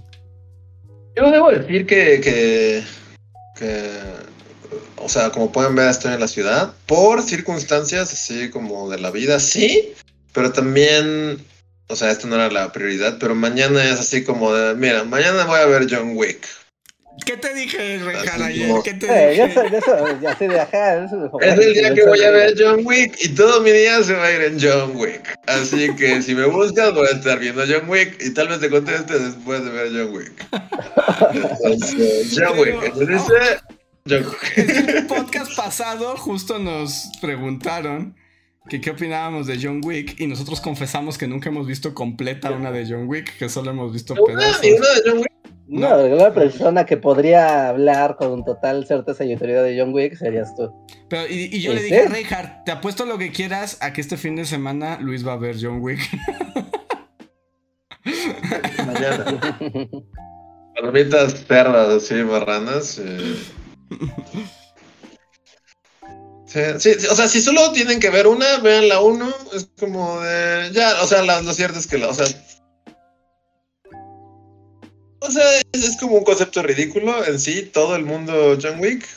Así que si alguno, o sea, si solo tuvieran que ver una, así como para saber de qué se trata, vean la uno y ya las demás es como, ah, mira, son secuelas porque tuvo éxito la primera. Ujú. Y todo se ve muy stylish y, y Keanu Reeves mata a mucha gente. Y ya, es todo. Sí, no, pues eso, a eso vas, ¿no? No hay. No hay más. A ver. Sí. Voy a continuar ya con los últimos que tenemos porque ya son las 11. Andrea Acevedo dice, solo, quiero decir que la inteligencia artificial nunca les podrá quitar el encanto del artista incomprendido. Todas las personas del mundo necesitan un artista para enamorarse del artista y de la vida. Un abrazo para Luis, te manda Andrea Acevedo. Pues sí, o sea, ya, ya sí, como ya, ok, voy a tratar de terminar en una nota menos. O sea, es que sí está bien padre. Y siento que, no sé si ya lo he dicho, pero siento que justo la trampa, o sea, ya ahorita Reinhardt me dijo, mira, cállate, no están creando virus mortales y la verdad tu, tu, tu onda con los dibujitos es lo de menos con esta onda de la Big Data y así. Entonces, ok, bueno, va, pudiéndole proporción, pues sí. Pero no sé, siento que es, es como muy malvado, porque, o sea, todo siento que es como un, aunque digan que no, como un intento, o sea, es como todo esto es para suprimir la creatividad, o sea, como, pues sí, para que la gente no tenga que, hacer nada creativo, nunca, es así como de, pues mira, ¿para qué dibujas si esto lo puedo hacer como por ti? Y es algo muy padre, o sea, porque ya para no terminar en, negatividad y AMLO destruyendo a la ENAP, Así que se llama... Aquí es donde, regresa su cuerpo. Reinhardt, ese, ese ya regresaste al cuerpo, pero así ponle al, así ponle al podcast. AMLO destruye a la ENAP. Así, va a ser un hit. este... Eh, o sea, va a sonar súper teto y así, pero gran parte de, de toda esta onda creativa es justo, ¿no? O sea, es como... Es, es que salga de ti, pues. Para mí como que sí, sonará ya súper viejo y así, pero... Pero si no sale de ti, realmente es como, pues... ¿Qué sentido tiene, no? Es así como... Gran, o sea, gran parte de los dibujos que uno hace así en su vida y lo que sea, pues son como... O sea, suena súper teto, pero pues lo importante, lo interesante es el momento del que estuviste como aprendiendo a hacerlo y pasaste tiempo con esa obra y por eso significa algo para ti, porque pasaste horas dibujando esa mano, dibujando ese paisaje o lo que sea. Y ya, entonces solo diré, pues sí, ojalá la creatividad no muera, pero siento que todas estas herramientas malvadas son para matar la creatividad y meterte en un cubículo para que no tengas que ser creativo nunca más y puedas transportar cajas de Amazon de un lado a otro de la bodega, porque... Y eso, también hay robotcitos que ya lo hacen. Ah, sí. de- Pero entonces, bueno, es la cosa, es como, o sea, si estamos tan un chingo, o sea, ¿por qué quieren quitar trabajos de todas las áreas posibles? Es como, desde por sí somos un chingo de gente y reduces la oferta, o sea, entonces, ¿qué vamos a hacer? Si ni siquiera vamos a estar transportando cajas de, un- de la bodega de Amazon de un lado a otro, ¿qué, qué, qué vamos a hacer? Pero te digo, es que incluso. ¿No, no somos baterías como en la Matrix, así? Sí, o sea, para el sistema, o sea, el sistema querría que solo fuéramos baterías, la neta, todo lo demás. Lo que no es batería le estorba. Pero, pero por ejemplo, esa sensación que tú tienes de aprender y de descubrir y, y el apego emocional a tu obra, eso no lo va a matar ninguna, ningún robot. Eso es necesario, o sea, se necesita, es parte de la esencia humana y, a- y los, y la gente que es muy artista también.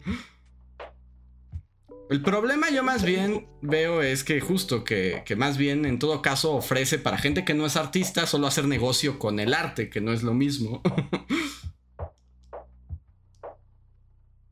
ok. ya tiene que estar en inteligencia artificial. pero, pero, ya no podemos continuar esta conversación. Sí, sí, ya es demasiado tarde. Sí, sí, sí. Eh, regresar al tema. Este tema va a ser un boomerang constantemente. Sí, vamos a estar hablando de esto ya por mucho tiempo. A ver. Este, vi que ya había escrito Coffee Maiden en un instante que la perdí. Coffee Maiden. No, ¿dónde estás, Coffee Maiden? Aquí. No, esta no es Coffee Maiden. Aquí. El super chat era para celebrar que mañana es el día de la visibilidad trans con la frase dirigida a Cuadri que YouTube no me deja poner. ¿Para que se joda? ¿Te refieres a esa frase? Porque estamos 100% de acuerdo. se puede joder. O sea, si es una verdad y así inefable este podcast que Cuadri puede joderse. Sí, sí. Hoy, mañana y todos los días. Ni las tablas de Moisés tenían una consigna tan verdadera. Tan permanente. A ver. Este. Diego Imanol dice. Eh, ah, esperen, esperen. No, no es cierto, no es Diego Imanol. Mm, aquí ya me confundí que dijo Diego y Manol. No sé qué dijiste, Diego y Manol. A ver, esperen, esperen, esperen. Parece como una respuesta. Ah, no.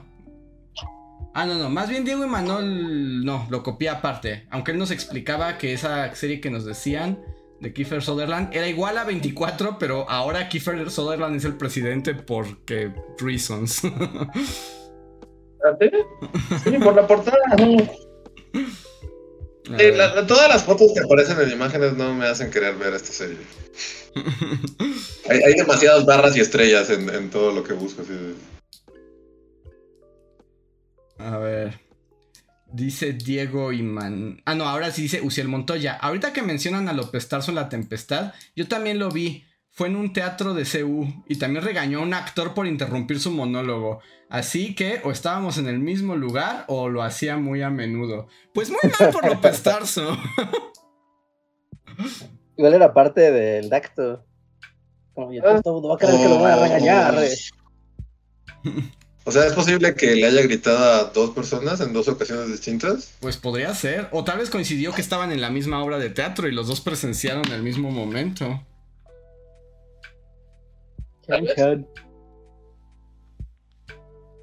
A ver.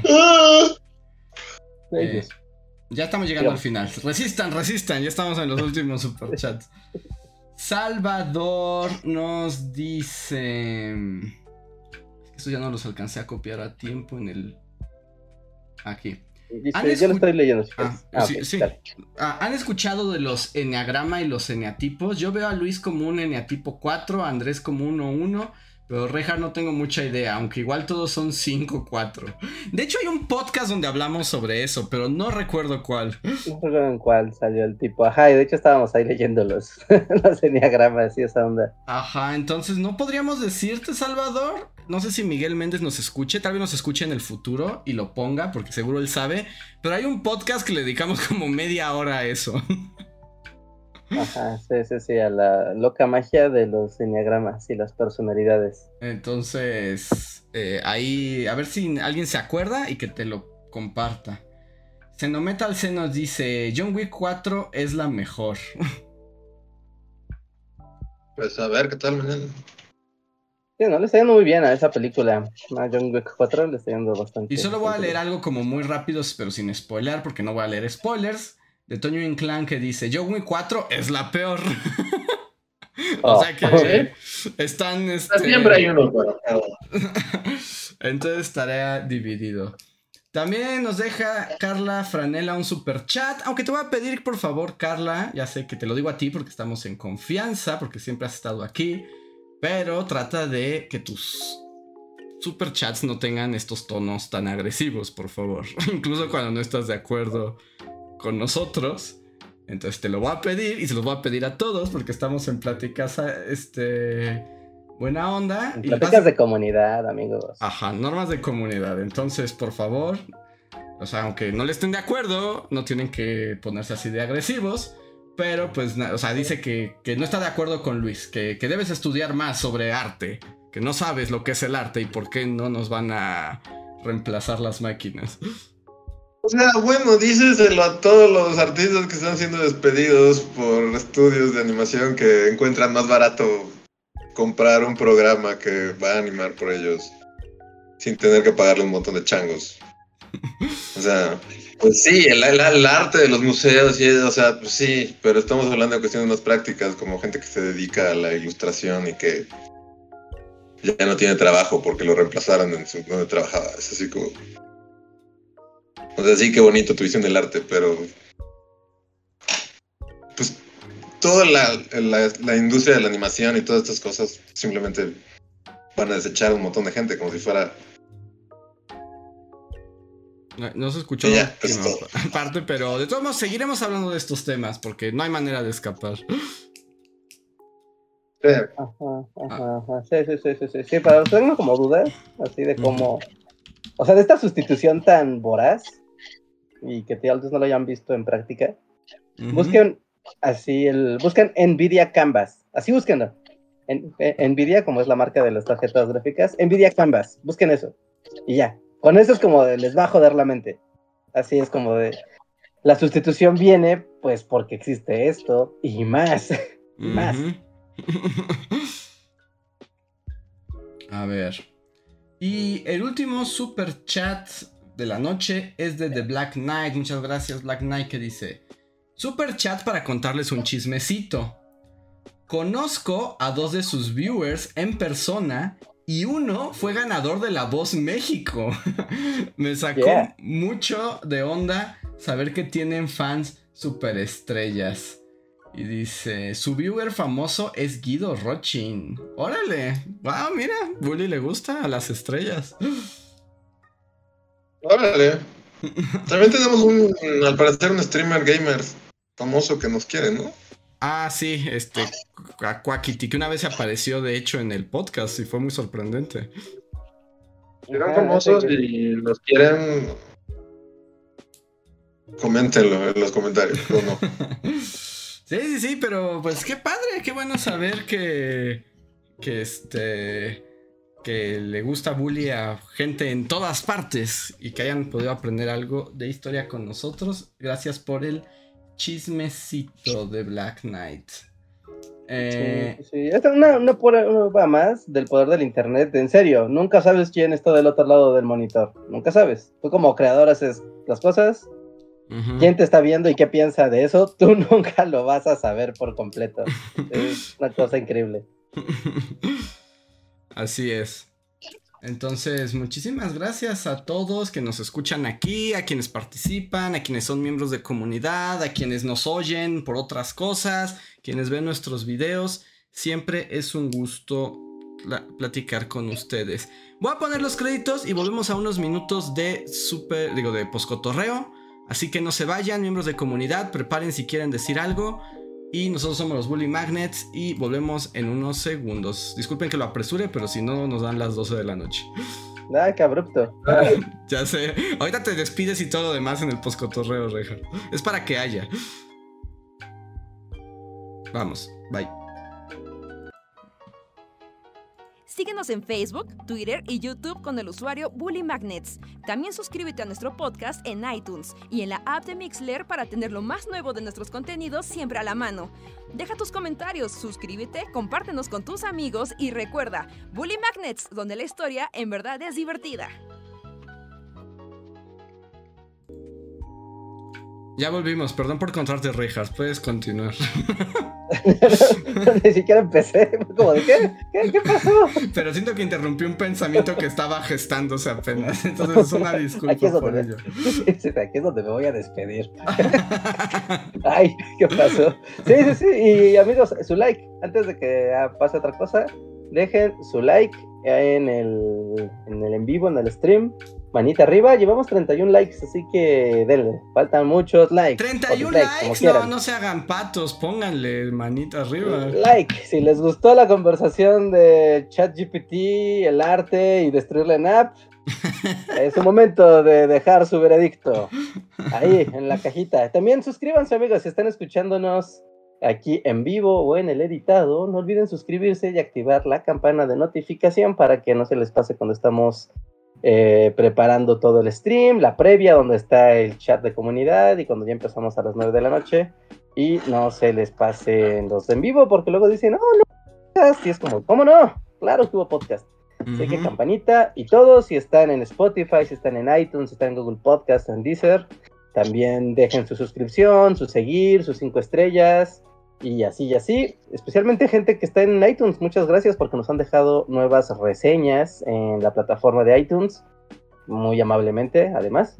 Así que muchas gracias por sus comentarios y sus reseñas, nos ayuda a que la gente también tenga más idea de qué va el show. Y ahora sí, ya, gracias. y bueno, le doy las gracias a los super, a los miembros de comunidad que se están manifestando. En mi cerebro ya entre supergracia, superchat, miembro, ya es un revoltijo que luego los confundo y los intercambio. Para los miembros de comunidad que nos apoyan, muchísimas gracias a los que andan por aquí. The Black Knight, John Racer, Felipe Carranco que pregunta, ¿Luisa ha hecho o hará paleoarte? Paleoarte como paleontólogo, pero no sé qué sea eso.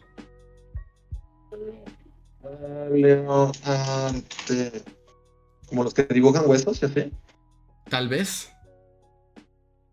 O sea, pues sí, me gusta dibujar dinosaurios. Supongo que eso cuenta como paleoarte. No, no lo sé, es la primera vez que escucho el término. Pero seguramente en Canvas y ya es como de dibujo un dinosaurio y ya, y dibuja. Pero el punto es que no queremos, no queremos el dinosaurio que hace eh, Canvas, queremos el que haces tú. Esa es la diferencia. ¿Sabes cuando hubo una discusión? Y esto ya es muy, muy 2000 era, y que ahorita se ve ridícula. Cuando empezó a hacerse popular la vectorización de imágenes, ¿no? Y era como de los vectores. Y ahora, ¿quién le dibujará una línea recta y una curva con su pulso? Es como, güey, mucha gente, o sea, no, es necesario que todo se vectorice. Aunque vectorizar y dibujar vectorizando ayuda mucho a hacer imágenes muy complejas, pero no por eso van a desaparecer los dibujantes. Tranquilos todos. ¡Ey, ya que toma el pulso! Y así, ya así. A ver, Jorge Reza también está aquí, guardia de Riften. Felipe Carranco dice, genial, pues cotorreo mientras lavamos los trastes. Café Poema y Mar dice, besos chicos, manden palabras para que se vaya el cobicho de mi cuerpo. Oh, pues que te mejores pronto, Café Poema y Mar. ¿Está volviendo el COVID? La segunda persona que escucho que tiene COVID en estos días. Sí, pues va a estar, son oleadas y va, esto ya es para siempre. Dice Rulón, ese fue un ejemplo de la demencia de Andrés. Tal vez, tal vez pronto Rejar y Luis tengan que matarme. Así, espérenlo. Prime time.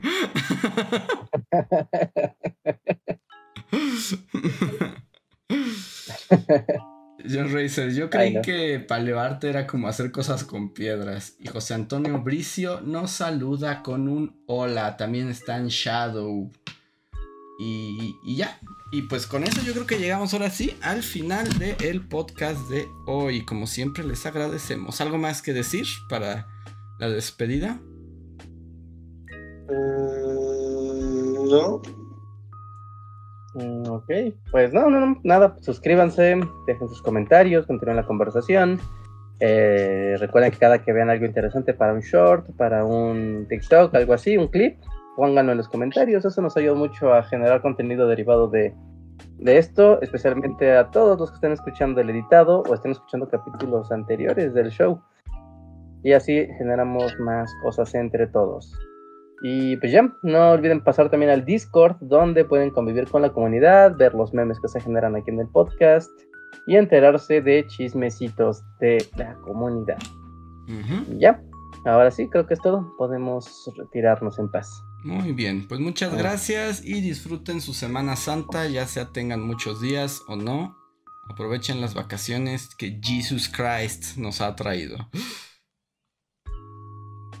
Y nos vemos para la próxima.